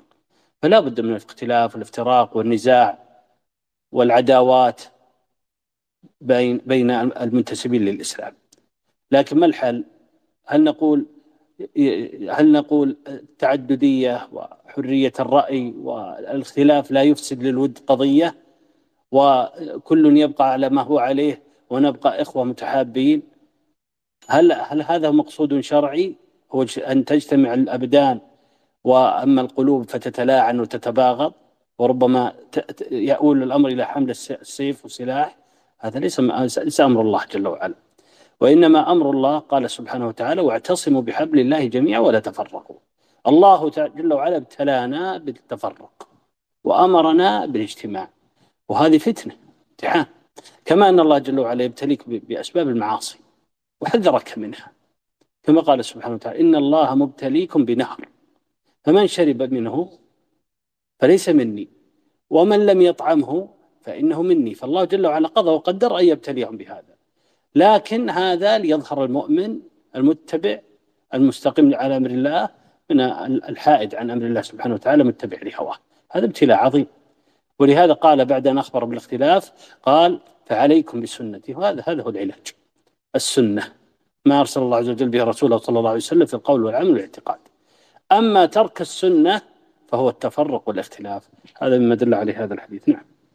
أحسن الله عن حذيفة رضي الله عنه. قال كل عبادة لا يتعبدها أصنام محمد فلا تعبدوها فإن الأول لم يدع للآخر مقالا. نعم هذا الميزان. ميزان الحق أن تنظر ما كان عليه أصحاب النبي صلى الله عليه وسلم في القول والعمل والاعتقاد فاتقوا الله يا معشر القراء وخذوا طريق من كان قبلكم.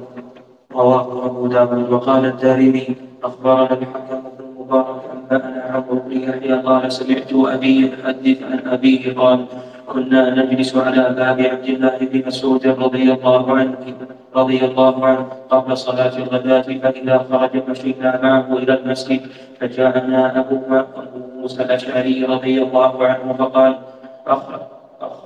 خرج إليكم أبو عبد الرحمن أبو عبد الرحمن قلنا لا فجلس معنا حتى خرج.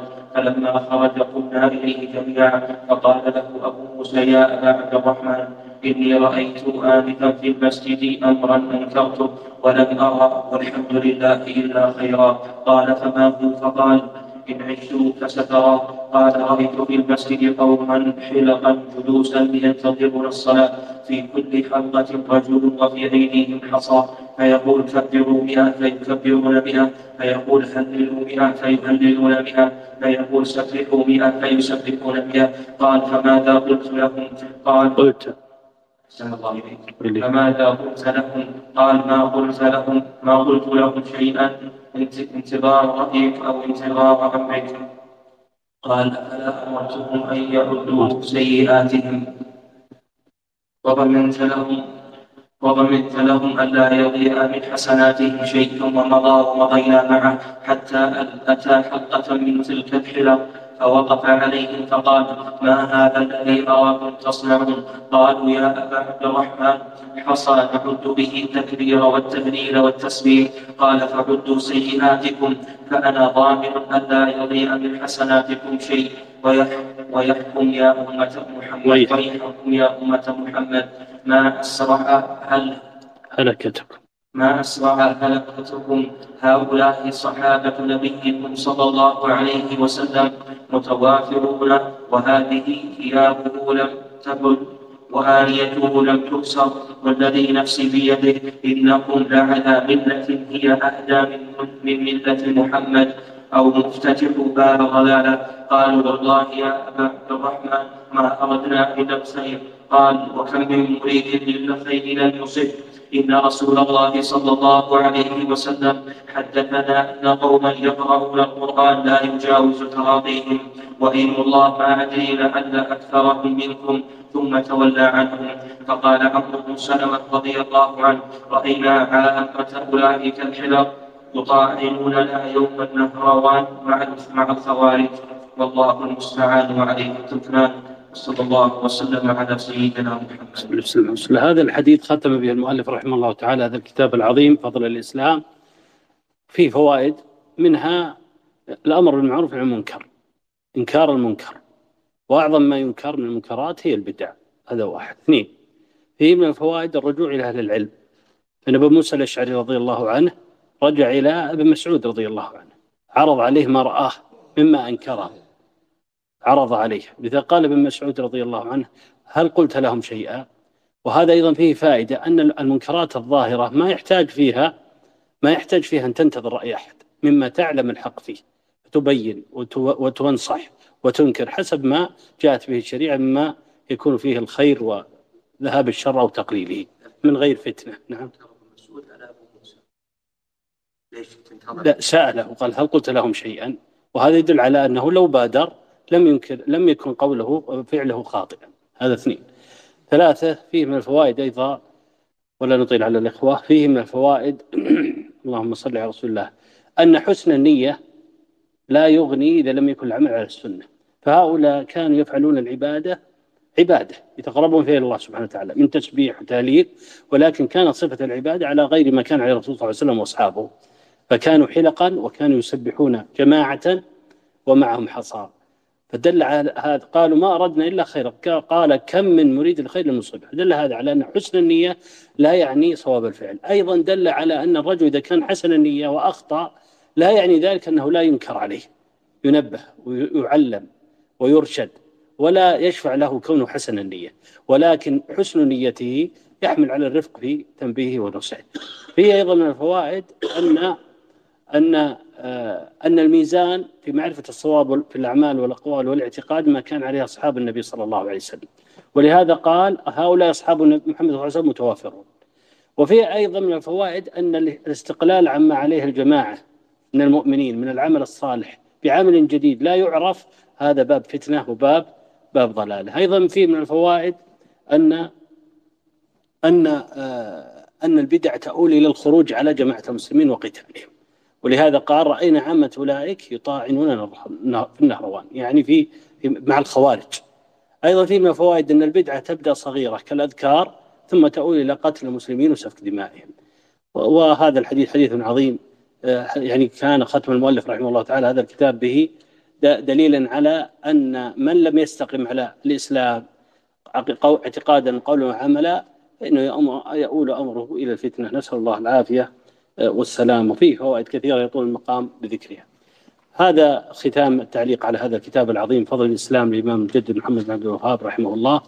ونسأل الله أن يجعل هذه الدروس خالصة لوجه الكريم وبمنة الله سبحانه وتعالى بفضله انتهينا من التعليق على رسالة الله الثلاثة والقواعد الأربع والأصول الستة وفضل الإسلام و آه، ورسالة معنى كلمة التوحيد لا إله إلا الله. وأيضا آه، وهذه الرسالة العظيمة آه، فضل الإسلام. نسأل الله أن يكون ذلك خالص الوجه الكريم متقبلا عنده نافعا ونعتذر من الجماعة دائما ربما نطيل عليهم في توقيت الإقامة. ولكن نسأل الله أن يكون ما يعني نبذله من هذا الوقت وإن تأخرنا عليكم في بعض الوقت من أرجى ما نرجوه عند الله سبحانه وتعالى. آمين. وإياكم. بارك الله فيكم. صلى الله على نبينا محمد.